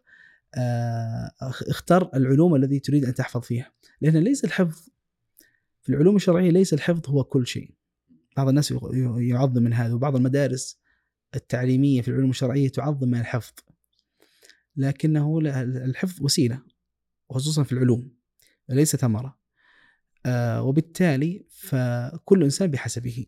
بعض ال بعض ال- الأقاليم عرفت بالحفظ لكن ملكة العلم ليست موجودة عندهم. ممكن يحفظ ألفية ابن مالك لكن تأتيه بصورة مثلا الإنسان قل أعرب لي هذه السورة لا يحسن إعرابها. طبعا المقصود من الألفية هي إحسان الإعراب. فعندي من يحسن الإعراب وهو لا يحفظ الألفية خير ممن يحفظ الألفية وهو لا يحسن الإعراب. فإذا يحتاج الإنسان أن أن يتعامل مع موارده العلمية كتعامل التاجر مع موارده المالية. أنا عندي موارد محدودة كيف أصرفها كيف أصرفها في المكان الصحيح الذي يأتي لي بعائد أعظم. كذلك أنا قوتي في الحفظ وقوتي ووقتي وغير ذلك. فهذا ما يتعلق بال- بالحفظ آه، الأمر الثاني ما يتعلق بالسماع. والسماع ملكة مهمة واللي هي الفهم. يعني أنا أستمع إلى آه، الش- الشيخ أو الأستاذ الذي يشرح هذا الك- الكلام أو يقدم هذه المادة. إما بشكل مباشر في الدروس اللي في المساجد وفي غيرها وفي المعاهد وفي الجامعات أو في عن طريق المواقع وال- والوسائل التقنية. فينبغي أن أعرف كيف أستمع كيف أحضر للدرس كيف أسأل ما هي آداب السؤال ما هي آداب الاستشكال آه، كيف أفهم كلامه كيف ألخص الكلام آه، كيف آه، يعني أدرك مستويات الكلام لديه هل هو هذا الكلام مهم غير مهم مثلا التفريق بين القاعدة والمثال. عندنا في في الأصول نقول ليس من شأن الرجال النقاش في المثال. طيب. فلأن الأمثلة للتقريب. جميل. فإذا دخلنا إحنا في الأمثلة في مناقشة المثال يحصل يعني في إشكال في في ذلك. فهذا السماع الفهم والإدراك مهم جدا. يكون إنسان واعي وصاحي. ما يكون مثلا يعني مو مركز. أحد الزملاء يشرح في الجامعة الفقه يقول فكان عندي قاعدة ال- العبرة بالمقاصد والمعاني لا بالألفاظ والمباني قاعدة فقهية. يقول قلت لهم يا شباب اليوم عندنا قاعدة بسيطة العبرة بالمقاصد والمعاني لا بالألفاظ والمباني. نبغى نحفظها. طيب نختصرها العب... العبرة بالمقاصد والمعاني. العبرة إيش يا شباب؟ بالمقاصد والمعاني. طيب نختصرها أكثر العبرة بالمقاصد. هذه القاعدة العبرة بالمقاصد. يقول كل شوي كل خمس دقائق ها يا شباب العبرة بإيش؟ بالمقاصد. العبرة بإيش؟ بالمقاصد. يقول آخر المحاضره الحمد لله بعد ما شرحت وانتهيت قلت يا شباب ها العبرة بإيش إلا واحد من ورا بال- بالخواتيم فراح كل الشاهد أنه نحتاج إلى في إدراك وسعه في في الكلام الذي الذي أفهمه من من من الشيخ. وهنا تكلم العلماء كثيرا في مسألة السماع، مسألة ال- أدب السؤال. يعني مثلا ما يحسن بطالب يقول يا شيخ أنت قلت كذا. طيب ما تقولون؟ ذكرتم. هذه الآداب مهمة ويعني يعني تدل على يعني تدل على عقل طالب العلم سؤال السؤال يعني القصة المعروفة عن الإمام أبي حنيفة لما قال أنا لأبي حنيفة أن يمد قدمي يقال في أحد الروايات أنها أنه جاءه سائل وكان كذا كث اللحية فحس يعني طالب علم فكان أبو حنيفة ما أدري فلما شافه يعني آه قبض آه، رجله. أي قبض رجله. فذا سأله قال فقال له آه يعني يساله إذا اجتمع رمضان والحج أيهما أقدم؟ ها طيب. فقال أنا أبي حنيفة يمد يمد آه، فهذه مهارات السماع. أيضا السماع ليس فقط أني أسمع فقط إنما أقيد أثناء السماع. كيف أقيد؟ والآن في دروس كثيرة مثلا في اليوتيوب بعنوان كيف أحضر الدروس العلمية ما الأشياء التي أقيدها. بعضهم يكتب كل شيء وبعضهم لا يكتب شيء وبعضهم بين بين. ف- وهذه مهارة أيضا أنها تنمو مع التكرار تنمو مع التجربة. فلا فلا ينبغي أن أن يعني نلزم أنفسنا بالإتقان في بداية الأمور. هذا يعني طبيعة الأشياء. جميل. يعني لما أروح النادي أشوف واحد يشيل وزن 50 كيلو ولا أو 100 كيلو وأقيس نفسي به هو له 10 سنوات يتدرب. فهذا هذا خطأ. هذا هذا السماع. والسماع مفيد في ماذا؟ الحفظ مفيد في ضبط العلم. فلذلك يقولون دائما الحافظ حجة على من لم يحفظ. من حفظ حجة على من لم يحفظ. لما يكون بيني وبينك حوار أنت تنسى أنا أحفظ فأغلبك ليه؟ لأني حافظ. فالحفظ يعين على ضبط العلم. الفه... السماع يعين على فهم العلم. على فهم العلم لأنه ال- هذا الأستاذ يشرح ويصور ويمثل ويطبق فهذه كلها تعين على فهم العلم أكثر. القراءة تعين على ماذا؟ على توسيع العلم. لأن الشيخ لا يستطيع أن يقول لك كل شيء في محاضرة. فهو سيعطيك يعني مفاتيح العلم. أما القراءة فأنت تجلس في البيت وتقرأ الساعات وتمد شراع العلم في عقلك. فتتعلم. أيضا ليس كل ما هو في الدروس موجود في الكتب. الكتب واسعة. تضيق عنها الدروس. فتقرأ في الكتب. وال- والكتب أيضا تعينك في الفهم وتعينك في الضبط. فال... ولذلك طالب العلم في البدايات يكون عنده الحفظ والسماع أعلى من القراءة.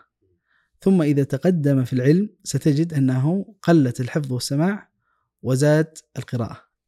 لو نجلس الآن مع العلماء والمتخصصين ما يحضرون دروس. هم يدرسون. صح. طيب؟ ولا يحفظون خلاص هم حافظين. هم ماذا يفعلون؟ يقرا يقرؤون. فالعلم هو وذلك وثمرة العلم تظهر في القراءة. ومتعة العلم تظهر في القراءة. فالقراءة من الأسباب المعينة على الاستمرار في ال- العلم. القراءة آه، ليس هدفها فقط تحصيل المعلومات وإنما إدراك الملكات. أنا عندما أقرأ أحاول أنا يعني أعرف كيف قال ما قال. ولماذا قال هذا الكلام؟ وكيف جمع بين هذا الكلام والكلام الآخر؟ فهذه كلها تأتي من خلال القراءة.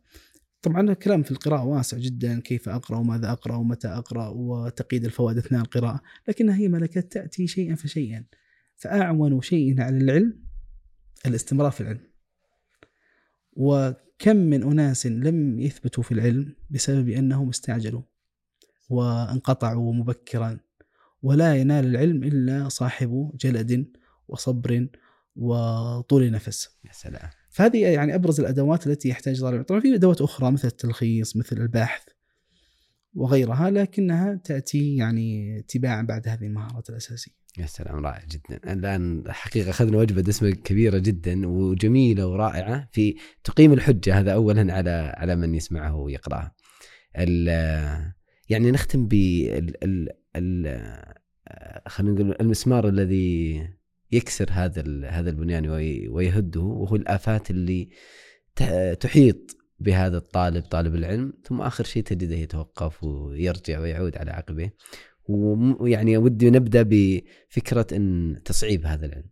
ويقول آه، يعني أنت الآن تقول سهلة وأستطيع إني نعم. ويقول لا والله فيها صعوبة ولا أستطيع عندي من المشاغل والعلوم. صحيح. ونأخذها تبعا صحيح. هو هذا من الأشياء التي يمكن تقال آه، عند سماع مثل هذا الكلام إن هذا صعب. يعني أنتم تبغون تحفزونه ولا تبغون تنفرونه ما ما, عرفنا. فنقول ليس هذا صعب يمكن لأن إحنا فصلناه ظهر صعبا. لكن يعني أنا لو بشرح لك يا أبو عمر كيف تسوق السيارة تحس بصعبة تركب السياره تسوق أزين فلكن التفصيل هو دائما يعني يعطي هذا الانطباع هذا الأمر الأول الأمر الثاني هي بالتخطيط تسهل جدا وكما ذكرنا ونعيد هذه المنهجية الأولى القاعدة الأولى. العلوم أقصد العلوم الشرعية يمكن تحصيلها في أقل من سنة في مدة وجيزة. الآن نحن مقبلين على الإجازة الصيفية فرصة الإنسان يعني ينجز كثير من من الأمور. آه، مما يؤكد ذلك الوقوع يعني مثل ما قال دليل الوقوع بيننا من إخواننا وزملائنا وأصدقائنا ومن نعرف ومن لا نعرف من هم في تخصصات غير علمية وشرعية ومع ذلك طلبوا العلم وحصلوا وألفوا وكتبوا بل بعضهم ترك تخصصه الأساسي ورجع إلى العلوم الشرعية. آه، فهذا موجود وبكثرة ليست يعني حالات نادرة ستجدها أينما يعني يممت نظرك. كذلك أن نقول أن العلوم الشرعية لمن أحسن الدخول فيها فإنها تصبح سهلة ويسيرة. ثانيا إحنا لا نتكلم في مدد وجيزة يعني ينبغي الإنسان أن يصل إلى مراتب وإنما هي هي رحلة حياة. أيضا آه، بعض الناس يتعذر أنه والله عندي ضغط. سنجد أن هذا أحيانا ليس صحيحا. كثير من الناس يعاني اليوم من الفراغ. فكيف نقضي أوقات الفراغ بمثل بمثل هذا؟ فنقول أنه هناك ما زالت آه، فرصة لأكثر الناس. وبالمناسبة آه بعض الناس يقول أنا لو كنت طالب شريعة مثلا أو متخصص لكنت متميز. نقول غير صحيح. والدليل على ذلك؟ أنا كثير من المتخصصين في العلوم الشرعية لم يصبحوا مميزين ولم يعني يعني يخطوا خطوات كبيرة في العلم الشرعي. فدل ذلك على أن العبرة ليست في تخصصك وإنما في الهم الذي آه، في الهم الذي تحمله.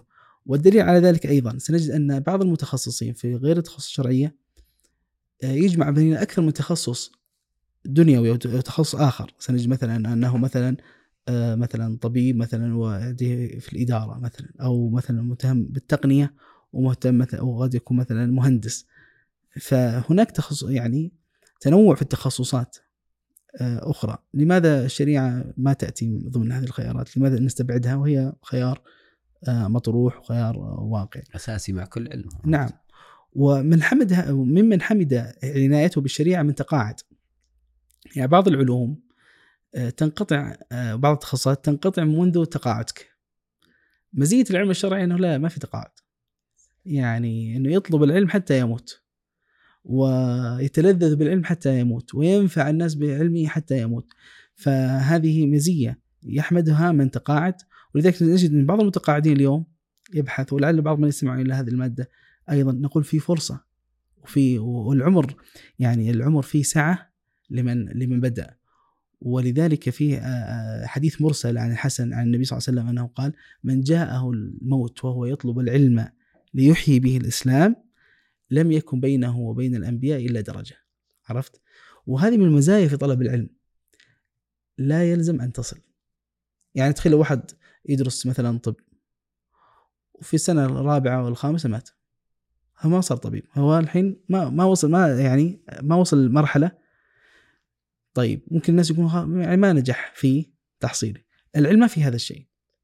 العلم ربما تبدأ أنت في طلب العلم وتموت ولك اجر الأجر الذي قمت به في هذه المرحلة. فأنت تتعامل مع الله لأنك أنت تقوم إنه لأنك تتعامل معه لأنه عبادة. فليس الثمرة هي المقصودة فحسب. الثمرة الوصول إلى أن تكون عالما. ولكن الطريق أيضا مقصود. الطريق أيضا مقصود وأنت مجازى عليه وتحصل على أجر آه، كلما كنت كنت فيه. فإذا آه، لا يصعب علينا الناس أو غيرهم طلب العلم. طلب العلم إذا كان باجتهاد يستطيع الإنسان أن يصل فيه إلى ما يريد إن شاء الله. طيب الأشياء التي تشتت الواحد أو تضعف عنده طلب العلم في يعني أو في, في المنهجية سواء من الانقطاع أو يعني تشتته في مم. في العلوم؟ إحنا ممكن يعني ذكرت المسمار أو الدبوس الذي سوف ينهي هذا البالون الجميل إن لم نحذر منه وهي آفات. الآفات التي يقع فيها بعض طلاب العلم عندما أو بعض القاصدين لتعلم علوم شرعية. هناك آفات تجعل هذا العلم وبالا على صاحبه وبالا على الأمة. يعني هذا العلم الشريف الجليل العظيم إن لم يحذر الإنسان من هذه الآفات فإنه سوف يعني يحصل يعني إشكال عظيم جدا. أول هذه الآفات أن أن يطلب العلم بغير نية صالحة. النبي صلى الله عليه وسلم يقول من طلب العلم ليجاري به العلماء أو يماري به السفهاء أو ليصرف وجوه الناس إليه أدخله الله النار. يعني واضح جدا ما فيها المسألة ليست آه، يعني طلب العلم إما أن تنجح أو تخسر ما في شيء يخرج بلا خسارة أو نجاح. فالمسألة عظيمة جدا. لماذا؟ لأن الذي يطلب العلم اللي يعني يبرز يبرز على غيره أو ليتحدث أو ليقول الناس إنه عالم أو ليقول إنه كذا ومجتهد. فإن هذا أمر عظيم جدا. وأنا أقولها فعلا يعني الذي لن يحرص على نيته فليترك هذا الطريق. آه، فهذه فهذا أمر عظيم جدا. أنا لا لا نقع إحنا في الخطأ الذي يقول أنا لا أدخل خوفا من الرياء. لكن ندخله ونحن نعالج النية.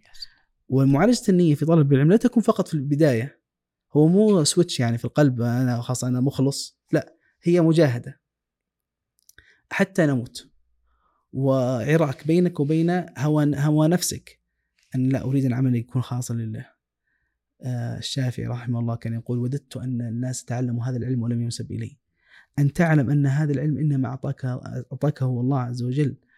أن تقول كما قال ابن عطاء اسكندري في في حكمه الفضل لمن منحك لا لمن مدحك. أن تتعلم أن أن تعلم أن هذا العلم عظيم جدا وأنها المسؤولية خطيرة. أن والنية مؤثرة حتى في الأولويات ومؤثرة حتى في استخدام العلم. لا, ولذلك يعني أعظم الأمور اللي جاءت فيها الشريعة قراءة القرآن والتصدق والجهاد هذه جاء فيها حديث عظيم في أول من تسعر بهم النار يعني قبل فرعون وهامان تسعر بهم النار بقارئ القرآن. يؤتى بقارئ القرآن. فيقول قرأته يا رب فيقول إنما قرأت ليقال قارئ. وقد قيل. هذا حظك من الدنيا أخذته. ولكن يوم القيامة لا حظ يوم القيامة لا حظ لك. فهذه المسألة ولذلك للأسف يعني اليوم بسبب أن العلم الشرعي أصبح يطلب عبر الشبكات ما في روح. يعني قديما أنت تطلب العلم في المسجد وفي حلقة وفي طلاب علم في شيخ تراه كيف يصلي تراه كلمات موعظة ذكر في جو إيماني يحفز النفس على على يعني الترقي في مدارج الإيمان. لكن اليوم بسبب هذه الحياة الجامدة وطلب العلم الجامد آه، يعني نفتقد هذه المعاني. ولذلك ينبغي علينا أن يعني أن نحرص على يعني استجلابها قدر المستطاع على معالجتها على البحث عن البيئات التي نجدها فيها على تهذيب النفس على وعلى غير ذلك آه هذه هذه النقطة الأولى وهي من الآفات العظيمة عدم احتساب الأجر وإحنا ما يعني أخرنا هذا إلا لأهميته وكما قال النبي صلى الله عليه وسلم إنما الأعمال بالنيات. الأمر الثاني هو عدم العلم بالعمل. أيضا هذه آفة المسألة المقصود أن تضع العلم في في عقلك وتصبح ذاكرة أنت. ما في فرق بينك وبين المكتبة الشاملة ولا ما في فرق. الفرق هو العمل. وهنا العمل ليس هو فقط عمل الجوارح. بعض الناس يقصروا على عمل الجوارح. عمل القلب. الخشية عمل قلبي. الذكر عمل قلبي. التفكر عمل قلبي. الدعوة إلى الله عمل قلبي. عمل عمل عمل متعدي. الصدقة البذل هذه نشر العلم بلغوا عني ولو آه، تحقيق هذا كله من العمل بالعلم. فإذا نحاول الإنسان يعمل بالعلم قدر المستطاع. طبعا الواجبات واجبة والمحرمات من محرمة المباحات والمستحبات والمكروهات يحاول قدر المستطاع. يعني يعمل بها ولو مرة واحدة حتى يحافظ على هذا. ولا يأتيه الشيطان أيضا يقول له أنت لا تعمل فإذا توقف. لا. إيش الحل؟ أعمل وليس الحل ان توقف لكن هو الشيطان يقترح عليك ويختار لك. أيضا من الأخطاء وهي أخطاء شا يعني يعني هذه تحتاج حلقة مستقلة حقيقة. أخلاق طالب العلم. أخلاق طالب العلم. يقول علي رضي الله عنه في ذلك الزمان الأول إنما زهد الناس في العلم ما يرون من قلة انتفاع من علم بما علم. ترى أكثر من يصرف الناس عن طلب العلم هم طلاب العلم. حقيقة أقولها. وأكثر ما يجعل الناس يعني آه، يأخذون تصورات خاطئة عن طلب العلم هم طلاب العلم. إما بأخلاقهم وإما بسلوكياتهم وإما بكلامهم وإما بتصرفاتهم التي تنفر الناس عن ويكون فتنة للذين آمنوا. فما الفائدة من علم واسع لديك دون أخلاق؟ ولذلك وهذا أيضا أمر واضح في الشريعة. الله عز وجل يقول لأفصح الناس وأعلم الناس رسول الله صلى الله عليه وسلم ولو كنت فظا غليظ القلب لانفضوا من حولك. مع أن النبي لديه أعظم المقومات في الفصاحة والبيان ولديه أعظم العلم وهو الوحي. ومع ذلك ولو كنت فظا فظا غليظ القلب لانفضوا من حولك. فهذا الأمر الأول. آه، فالأخلاق سمة ينبغي لطالب العلم أن يحرص عليها. ولذلك كان العلماء قديما يحرصون على طلابهم في في التزكية في تهذيب النفس. يعني الشافعي قال لتلميذه المزني يقول المزني يقول سمعني الشافعي وأنا أقول فلان كذاب. فقال لي الشافعي يا أبا إبراهيم اكسو ألفاظك أحسنها. لا تقل فلان كذاب قل فلان ليس بشيء أو حديثه ليس بشيء. لاحظوا يعني هذه الت- التربية النبيلة يعني مع أنه كان صادق في كلامه هذا يقول هذا علم وهذا إيه. لكن كيف تقولها ومؤنسة؟ أيضا الإمام أحمد مر- آه، ذكر ابن الجوزي في مناقب الإمام أحمد أن الإمام أحمد آه، ذكر يعني بسنده عن أحد تلاميذ الإمام أحمد أنه يقول طرق علي الباب طارق في الليل ففتحت الباب فإذا بالإمام أحمد. فقلت حاجة يا أبا عبد الله؟ قال نعم شغلت اليوم قلبي. قلت بما؟ قال جزت عليك وأنت تحدث الناس في الفي وهم تحت الشمس يكتبون. لا تفعل ذلك. يعني هو شافه ي- يدرس الناس هو جالس في الظل وهم تحت الشمس. لا تفعل ذلك. يعني يا كلكم في الظل أو كلكم في الشمس. هذه ال هذه ال ال يعني الجوانب الأخلاقية في غاية الأهمية. عندما نجد طالب علم سيء الخلق. آه، سيء ال- ال- الكلام في الناس بذيء اللسان فاحش القول آه، يتجرأ على الناس يأخذ حقوقهم وحقوق حقوقهم المالية وي- ويتعرض لأعراضهم ما الفائدة من هذا العلم؟ إن لم يكن العلم يهذبك فما الفائدة فما الفائدة منه؟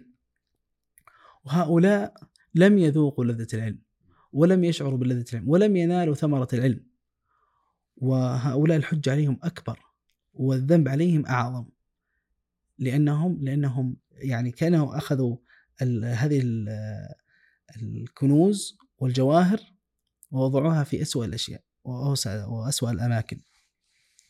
فإذا طالب العلم ينبغي أن يكون حرصه على تهذيب نفسه أشد من حرصه على تعليم نفسه من المعارف والمع- والمعلومات والتصورات. ومن فاته العلم يمكن أن يحصله، لكن من فاته الأدب لا يمكن يحصل، لذلك إحنا يعني لاحظنا وأنا لاحظت شخصيا أن بعض طلاب العلم يعني هو أنا أسميه طالب علم غير متربي. هناك طلاب علم غير متربين. هناك طلاب علم آه، لديهم مجموعة من ال- الإشكالات في الأفكار وفي التصورات وفي الأعمال وغير ذلك. فإذا طالب وذلك العلماء قديما وحديثا تكلموا كثيرا عن آداب طالب العلم. كتب كبيرة, كبيرة وصغيرة ومتنوعة عن آداب طالب العلم وكيف آه، يتكلم طالب العلم وكيف يتعامل طالب العلم مع غيره. وبل بل بعضهم كما كما ذكر الإمام أحمد وضع من شروط المفتي الحكمة والوقار. من شروط المفتي. مم. الحكمة والوقار. وهو جزء من أخلاق آه، من الأخلاق. ال- والعلماء يدركون هذا. وأنا ما رأيت طالب علم آه، يعني سيء الأدب إلا وجدته سيء العلم. والعلم يعني آه، والعلم يهذب النفس و فإذا إذا لم تجده مهذبا اعرف أن العلم لم يصل إلى إلى إلى إلى أعماقه. فإذا أؤكد وأقول نحن نحتاج آه، طيلة فترة حياتنا في طلب العلم أن نهذب أنفسنا. طيب كيف نهذب أنفسنا؟ بالقراءة بالم- آه، بالملازمة بصحبة الناس ال- ال- يعني الجيدين بالسماع في أدب طالب العلم في محاسبة النفس على ذلك وإلا كان العلم وبالا على صاحبه. آه، أيضا من الأخطاء والآفات. عندك شيء؟ لا جميل أنا معك تسلم. من الآفات أيضا ال- التشتت وعدم المنهجية. يبدأ بحماس وينقطع. وإذا أكدنا أكثر مرة على مسألة أهمية المنهجية.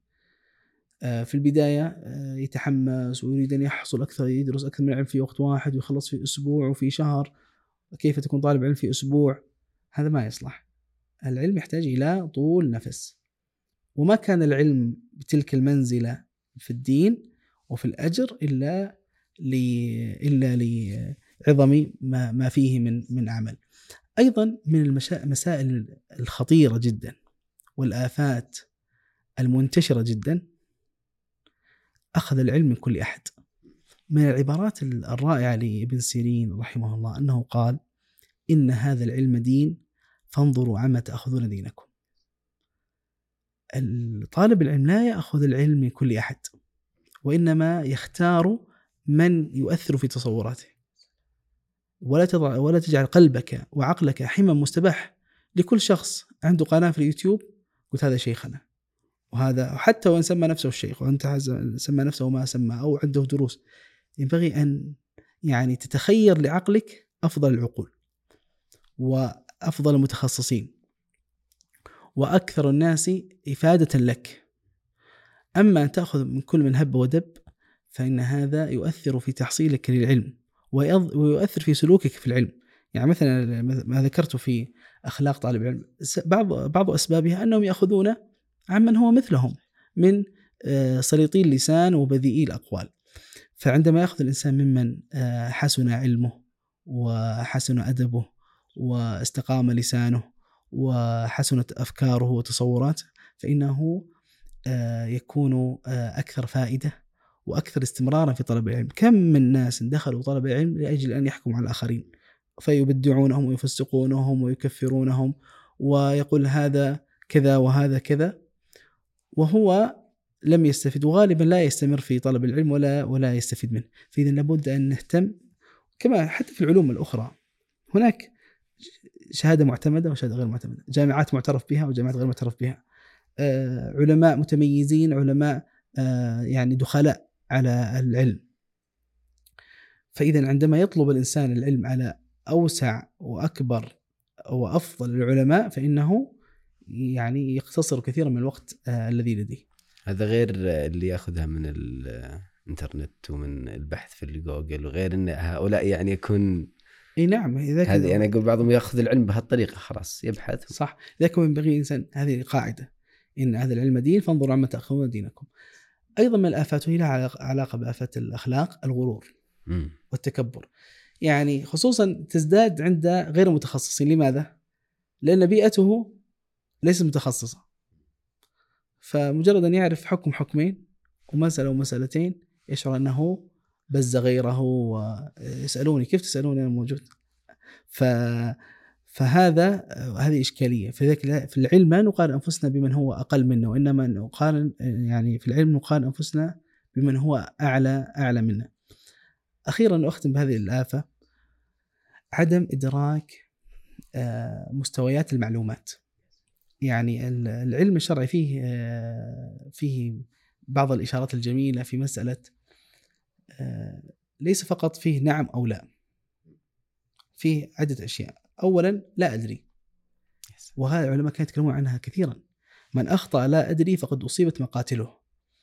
يعني الذي لا يقول لا أدري سيصاب بأشياء تقتله في العلم. اولا لا أدري. كلمة جميلة ورائعة ومريحة. تسأل سؤال لا أدري. الله أعلم. وكذا كان العلماء آه، يقول آه، يقولون هذه الكلمة الإمام مالك إمام دار الهجرة في مسجد رسول الله صلى الله عليه وسلم يأتيه الناس من الآفاق البعيدة فيأتيه سائل فيسأله عن 42 مسألة.